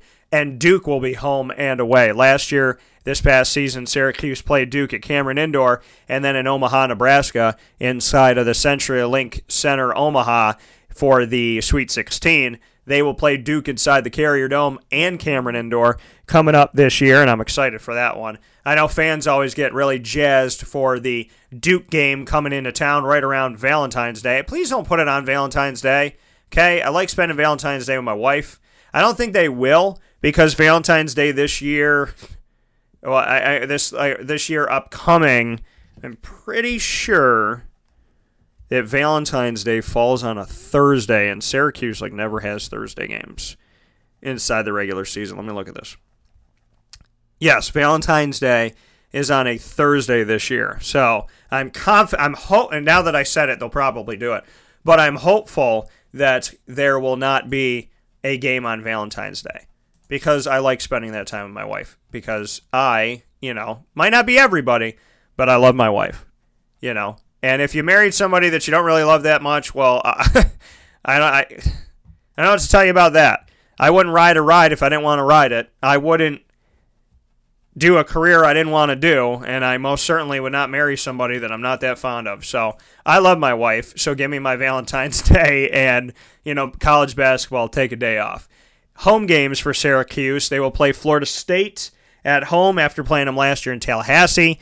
They have Georgia Tech at home after last year being in Atlanta. They have Louisville at home after being at the KFC Yum Center. They have Miami at home after being at Coral Gables, and they have Virginia at home this season. Last season, they played them home and away. Road games. Syracuse will face North Carolina on the road after strictly having them at home. I don't know what strictly is, but it's interesting. It's kind of like an echo of Strictly. North Carolina was in the Dome last year. They will be on the road this year. NC State will be on the road as well. Notre Dame will be on the road. They played Syracuse inside of the Dome and won at the buzzer. Virginia Tech was at home for the Orange, and they won that game, their first ACC game of 2017-18. They will be on the road against Virginia Tech this time around. And Wake Forest, who they faced twice, will just be on the road this season for the Orange. To check out all of the teams, go to the Right Now page on WakeUpCallDT.com and click on ACC Men's Basketball Matchups for 2017-18. You'll see the ACC logo, and you can enjoy every single team there and see who your team's playing and what's going on. We don't have the dates yet. We just have the setup of who is playing who, home, away, and both. And I think, you know, the best news for Syracuse fans to come out of this one is that they are playing Duke at home and not just in Cameron Indoor. I know that fans love that Duke game. They circle that one. It was an immediate rivalry for Syracuse, who left the conference where they were facing Villanova every year and UConn every year and Georgetown every year and St. John's every year. You know, now this has become, you know, this it's a bunch of years. It's hard to believe how many seasons Syracuse has been in the ACC. It's been 5. And so they're going into their 6th season in the ACC, and no matchup bigger to Syracuse fans, in my opinion, than the matchup that features the Syracuse Orange and the Duke Blue Devils duking it out against each other. So that'll happen twice, which I know fans will be ecstatic about, and very, very ecstatic about the fact that that'll be happening inside of the Carrier Dome and not just at Cameron Indoor. So that's probably the biggest one to circle from what fans have to be most excited about as we move forward here with the 2018-19 upcoming season for college basketball. Then to get away from college basketball, we're going to talk about the NFL this week. Obviously, the draft is coming up, and I'm very, very excited about what's going to be going on with this draft. I will be putting out a mock draft. So just so you know, I will be doing a mock draft for the NFL, and I'm going to be loading that onto WakeUpCallDT.com, so make sure that you check it out. The draft is going to be April 26th to April 28th. The only problem with those dates is that Infinity War comes out on April 20th. They say April 27th. They always say movies come out on a Friday, but let's be real. All the movies, like the big-time ones, they come out on Thursday night. I mean, Thursday night is the actual release, and then they say Friday. So the movie is coming out on April 26th, and the first weekend of Infinity War is April 26th when it comes out, and then the 27th, 28th, 29th. Well, the NFL draft just so happens to be the 26th through the 28th. So when Infinity War comes out, the draft will be going on, and that's going to make for an interesting scenario because many people will be going to see Infinity War probably 3 times by the time the weekend is over. I'm definitely going on opening day on April 26th, and there's a better than 50% chance that I will go again before the weekend is over. Probably. That's probably going to happen, just to let you know. So with that being stated, very excited about this NFL draft coming up. And like I said, I will be giving you my mock draft, and I'm very excited to be doing that coming up here very, very shortly. But to look at the NFL and kind of just what's going on at this point, you know, as we look at the first pick and the second pick and whatnot, I've told you that the Giants, in my opinion, I said this like 3 or 4 months ago. I said the Giants are going to draft Sam Darnold. The Giants are going to draft USC quarterback Sam Darnold, in my opinion. That's what I think is going to happen. I'm starting to see it show up in mock drafts now. I'm starting to, you know, see in social media a little bit of this uptick of like Sam Darnold looks like he might be the guy for the Giants. And I've said it over and over and over again. That's what I think is going to happen. Now, for the Browns, it's interesting, because the Browns need help all over the place. You know, and they brought in Carlos Hyde, and they brought in Jarvis Landry, and they brought in Tyrod Taylor, and, you know, they got some help to their defensive, you know, defensive side of the ball and whatnot. But looking at all of this and kind of seeing how things are going to shake out, you know, the question is, who do the Browns draft? They have the first pick and the fourth pick. And I do think they need to go somewhere with their defense. I don't know if Saquon Barkley is the number 1 pick, but because it's the Browns, he might be. You know, I think that there's going to be a run on quarterbacks for sure. I think that that's going to happen. You know, I think Denver, I mean, if we look at the teams right now that need a quarterback, the Giants, I mean, they have Davis Webb, but Jesus knows what that's going to look like. But, you know, the Redskins, Alex Smith's not going to be your answer. He's older than Kirk Cousins, and you paid him more money than Kirk, and that honestly made positively no sense to me. And I feel bad for Redskins fans because I don't really know what in the heck Dan Snyder and the team are thinking over there. So, in my opinion, the Redskins, they need a quarterback. The Bears, maybe get somebody late just to light a fire under Mitch Trubisky. The Lions, they have Matt Stafford, and they, you know, they're good. Minnesota, they keep doing the round robin. They have Kirk Cousins now. So, really, Washington needs a quarterback. The Saints need to draft somebody for the future. So, they don't need a, you know, I mean, they could shock everybody and go early. They don't have to. I think that Arizona needs to go after somebody. I think that's really it for the NFC East because I'm going through here and I'm going San Francisco locked up Jimmy Garoppolo in Seattle. You know, they have Russell Wilson. I don't think he's an amazingly consistent quarterback, but he also doesn't have a running game, and, you know, that affects anybody's numbers. So I think, you know, Arizona, New Orleans, Washington need to get a quarterback. Buffalo needs to go out there and get a quarterback. Miami needs to think about getting a quarterback maybe later on, but they need to look at it. The Patriots are going to have to draft a quarterback at some point. I don't really know what they're thinking, you know, but Lord knows they get a pick in the 7th round.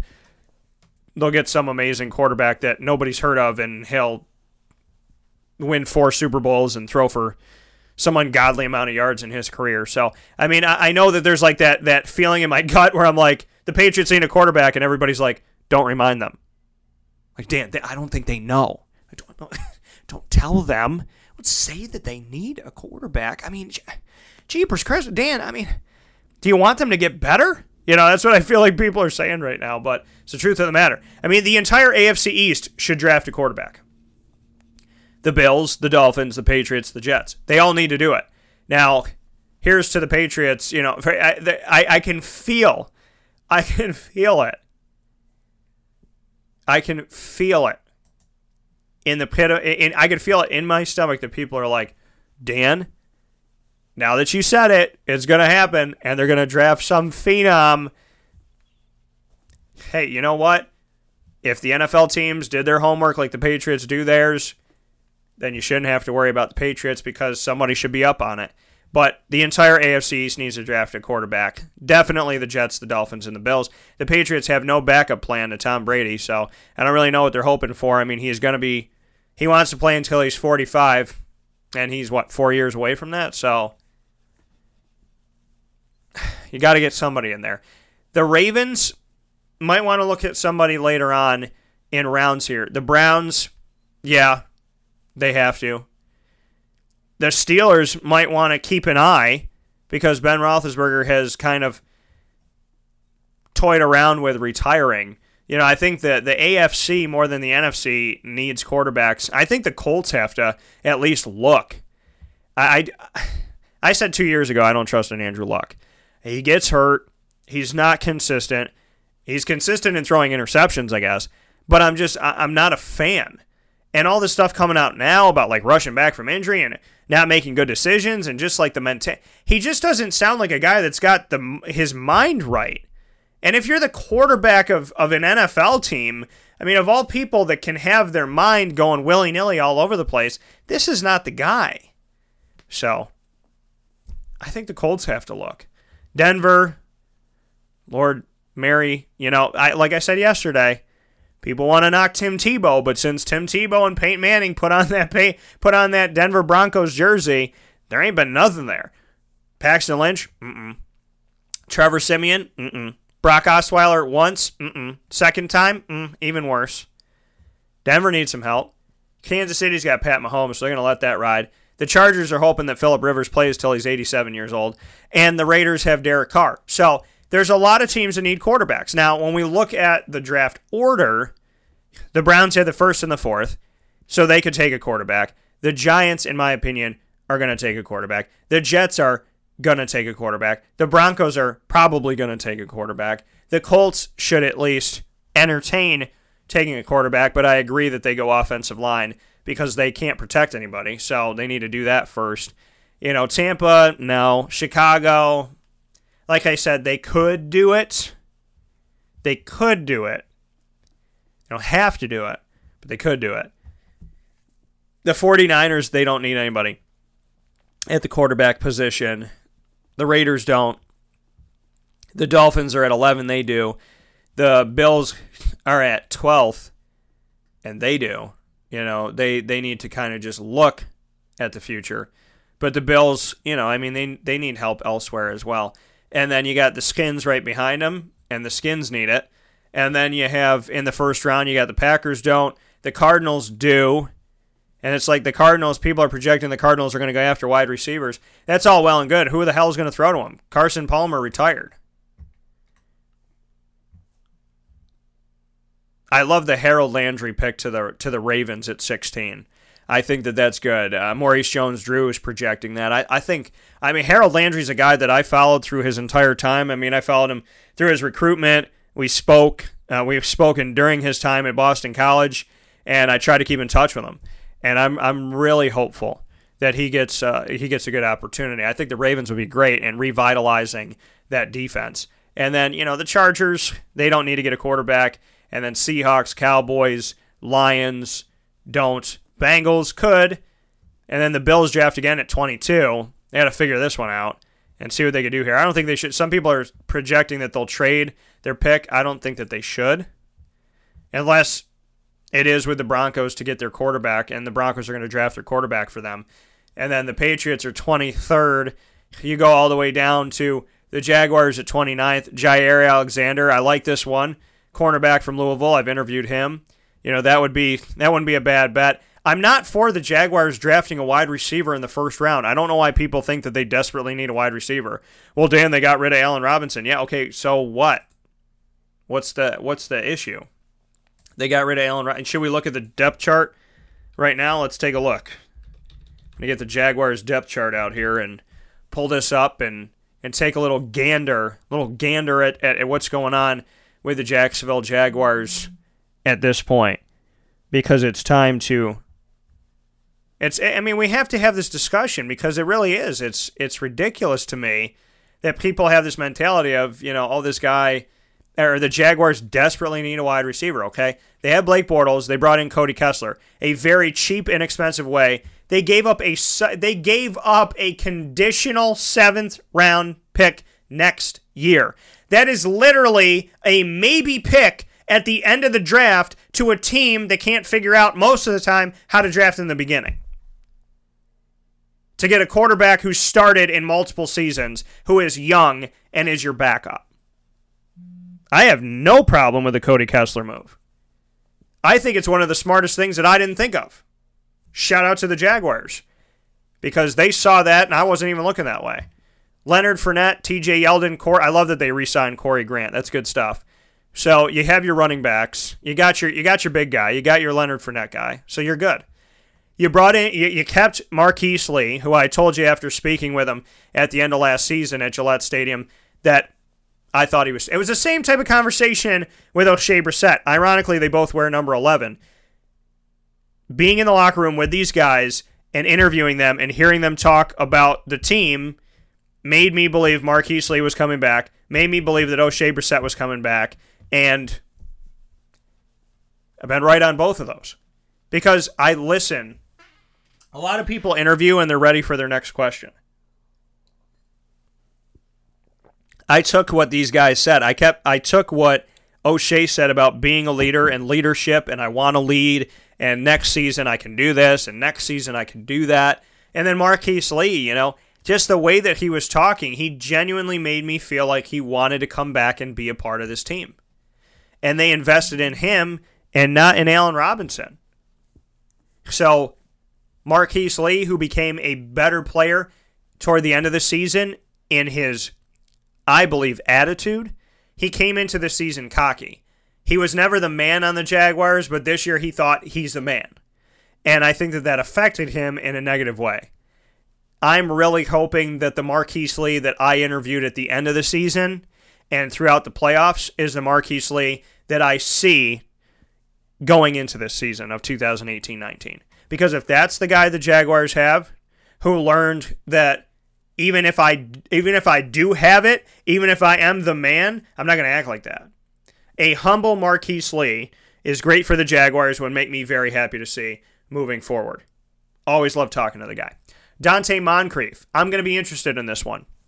They take him over from the Indianapolis Colts, unlike collegiate athletics, because he came from the same division and or conference. You don't have to wait a season to play.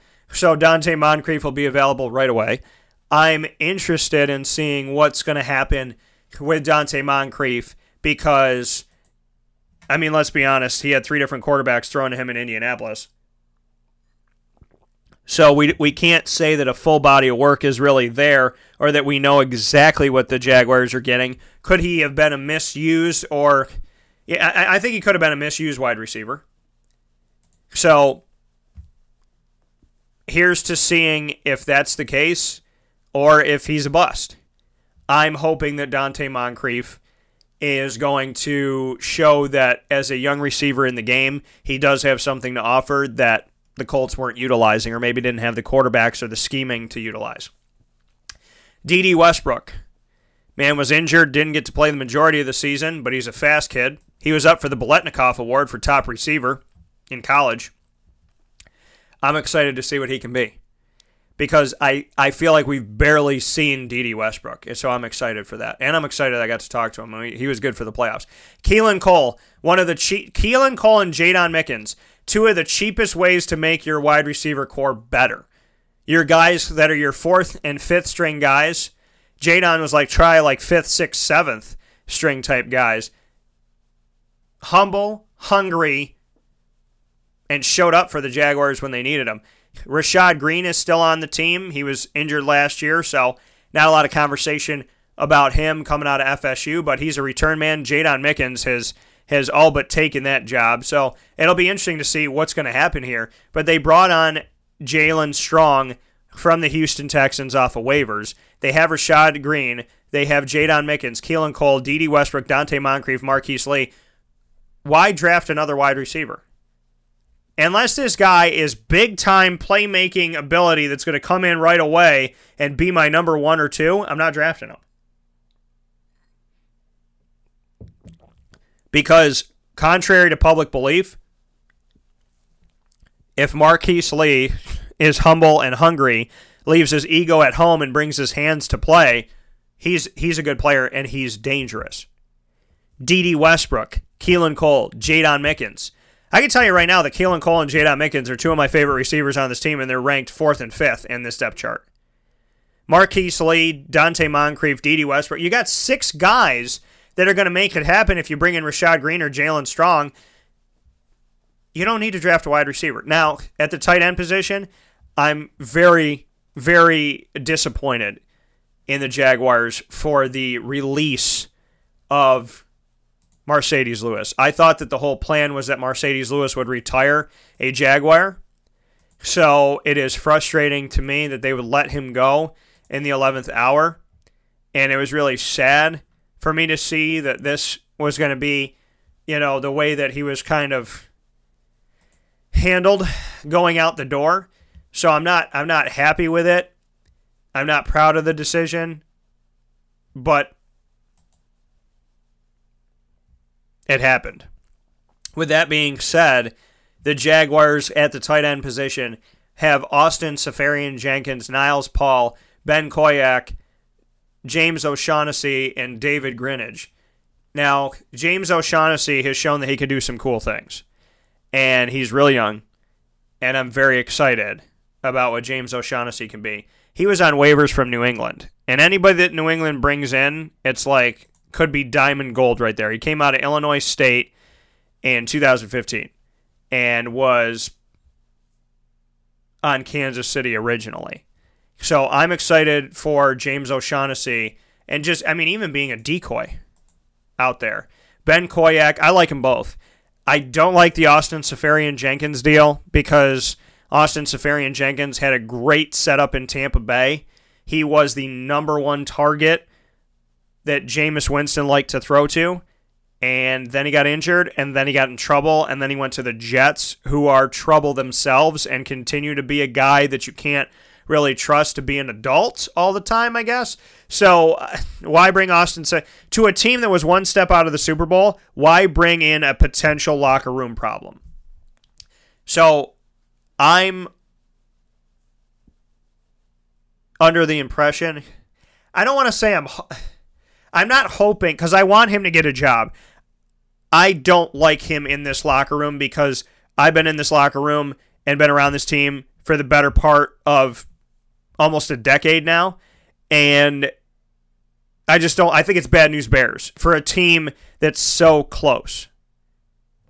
So, I mean, cheers to Austin Seferian-Jenkins having changed all his ways and impressing the heck out of me and making and showing me that he's not going to be an off the field issue anymore. That would be wonderful.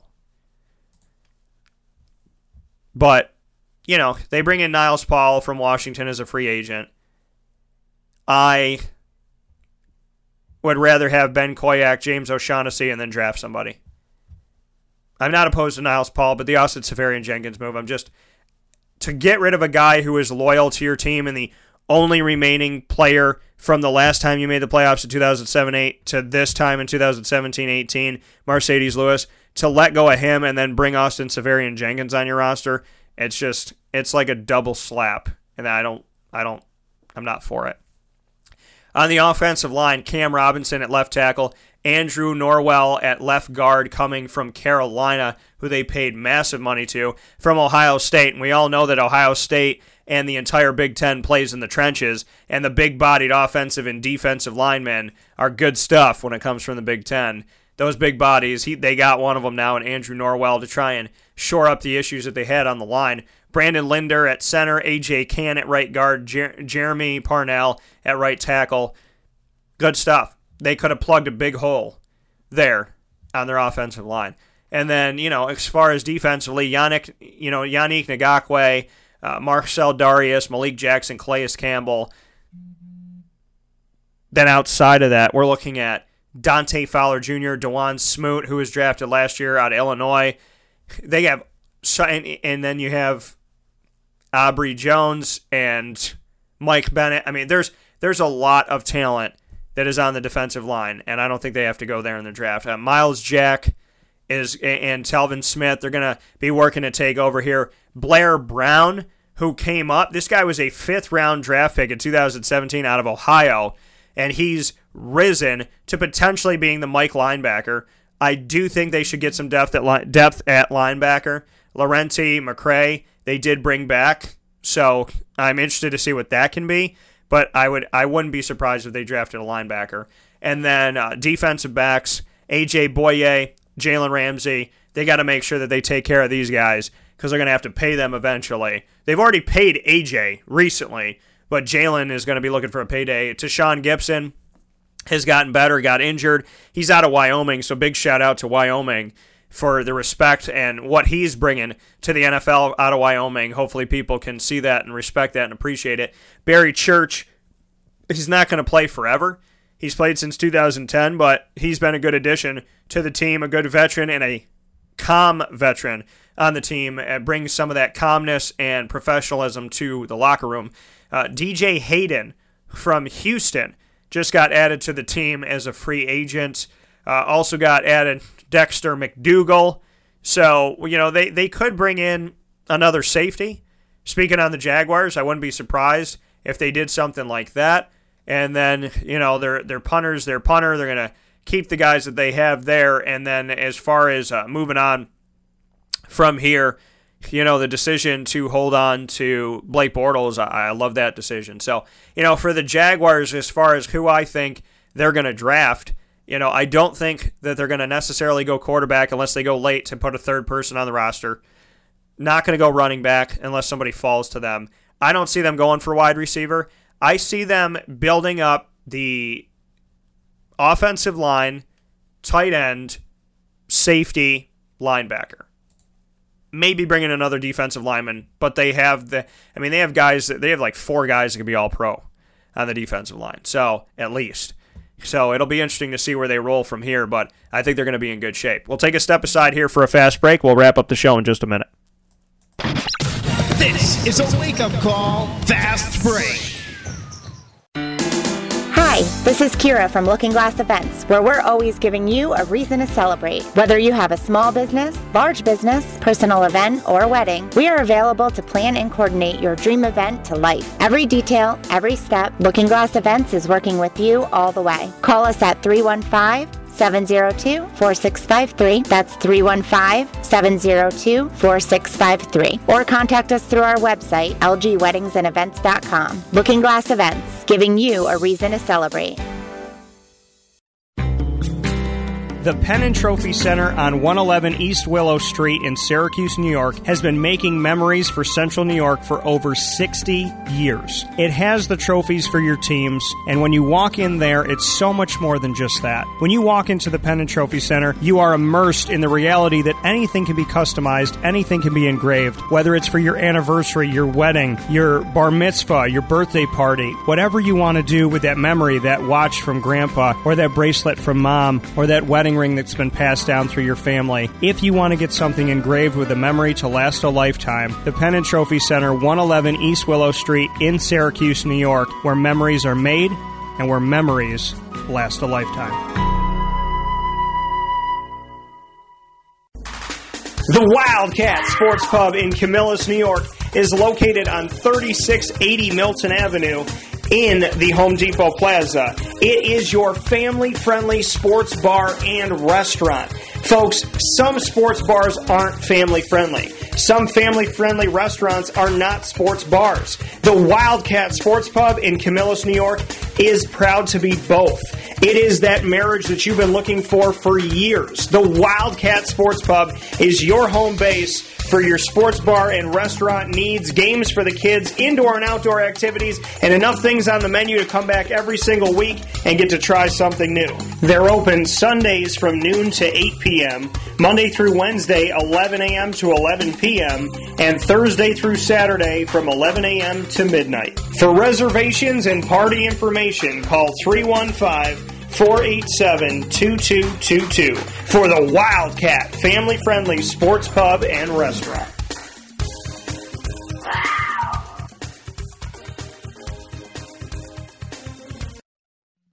Welcome back here to Wake Up Call with Dan Tortora on WakeUpCallDT.com, your one-stop sports shop, and on MixLR.com/WakeUpCallDT every Monday through Friday from 9 a.m. to 11 a.m. Eastern Time. You're hanging out with us right here on Wake Up Call with Dan Tortora on MixLR.com/WakeUpCallDT. Coming up on Thursday, April 12th, I'll be joined at 10:15 a.m. Eastern Time with Lee Ross. Lee Ross, former Syracuse softball head coach, will be speaking on collegiate athletics and the fun of the game, making the game fun, and just going into the recruitment and everything that athletics has become as opposed to what it was, what she hopes it'll be. So we're going to take a look at softball, and then we're going to take a look at the bigger picture of collegiate athletics. So we started the conversation within the last couple of weeks. We've continued the conversation with Dave Paciak, and we will get Lee Ross's thoughts on it from the softball point of view and also in the larger scope of collegiate athletics as a whole on what Lee Ross thinks with having kids that obviously move forward and you know, want to do something, want to play and whatnot. So as the former Syracuse softball head coach, she was on the show many times, and she will be coming back to the broadcast speaking on collegiate athletics and playing for the fun of the game. We will do Through the Looking Glass, proudly brought to you by Looking Glass Events, around 10:50 a.m. Eastern Time, and we will also be featuring a one-on-one conversation with Devin Bryant's 2019 linebacker who has an offer from Syracuse. So that'll all be happening between 9 a.m. and 11 a.m. Eastern Time this Thursday, April 12th. I look forward to speaking with you and sharing some time with you. In the meantime, head to Facebook at WakeUpCallDT, Twitter at CallDT, and Instagram at WakeUpCall_DT, and buy your tickets now to the CNY Pop Festival on CNY Pop Festival.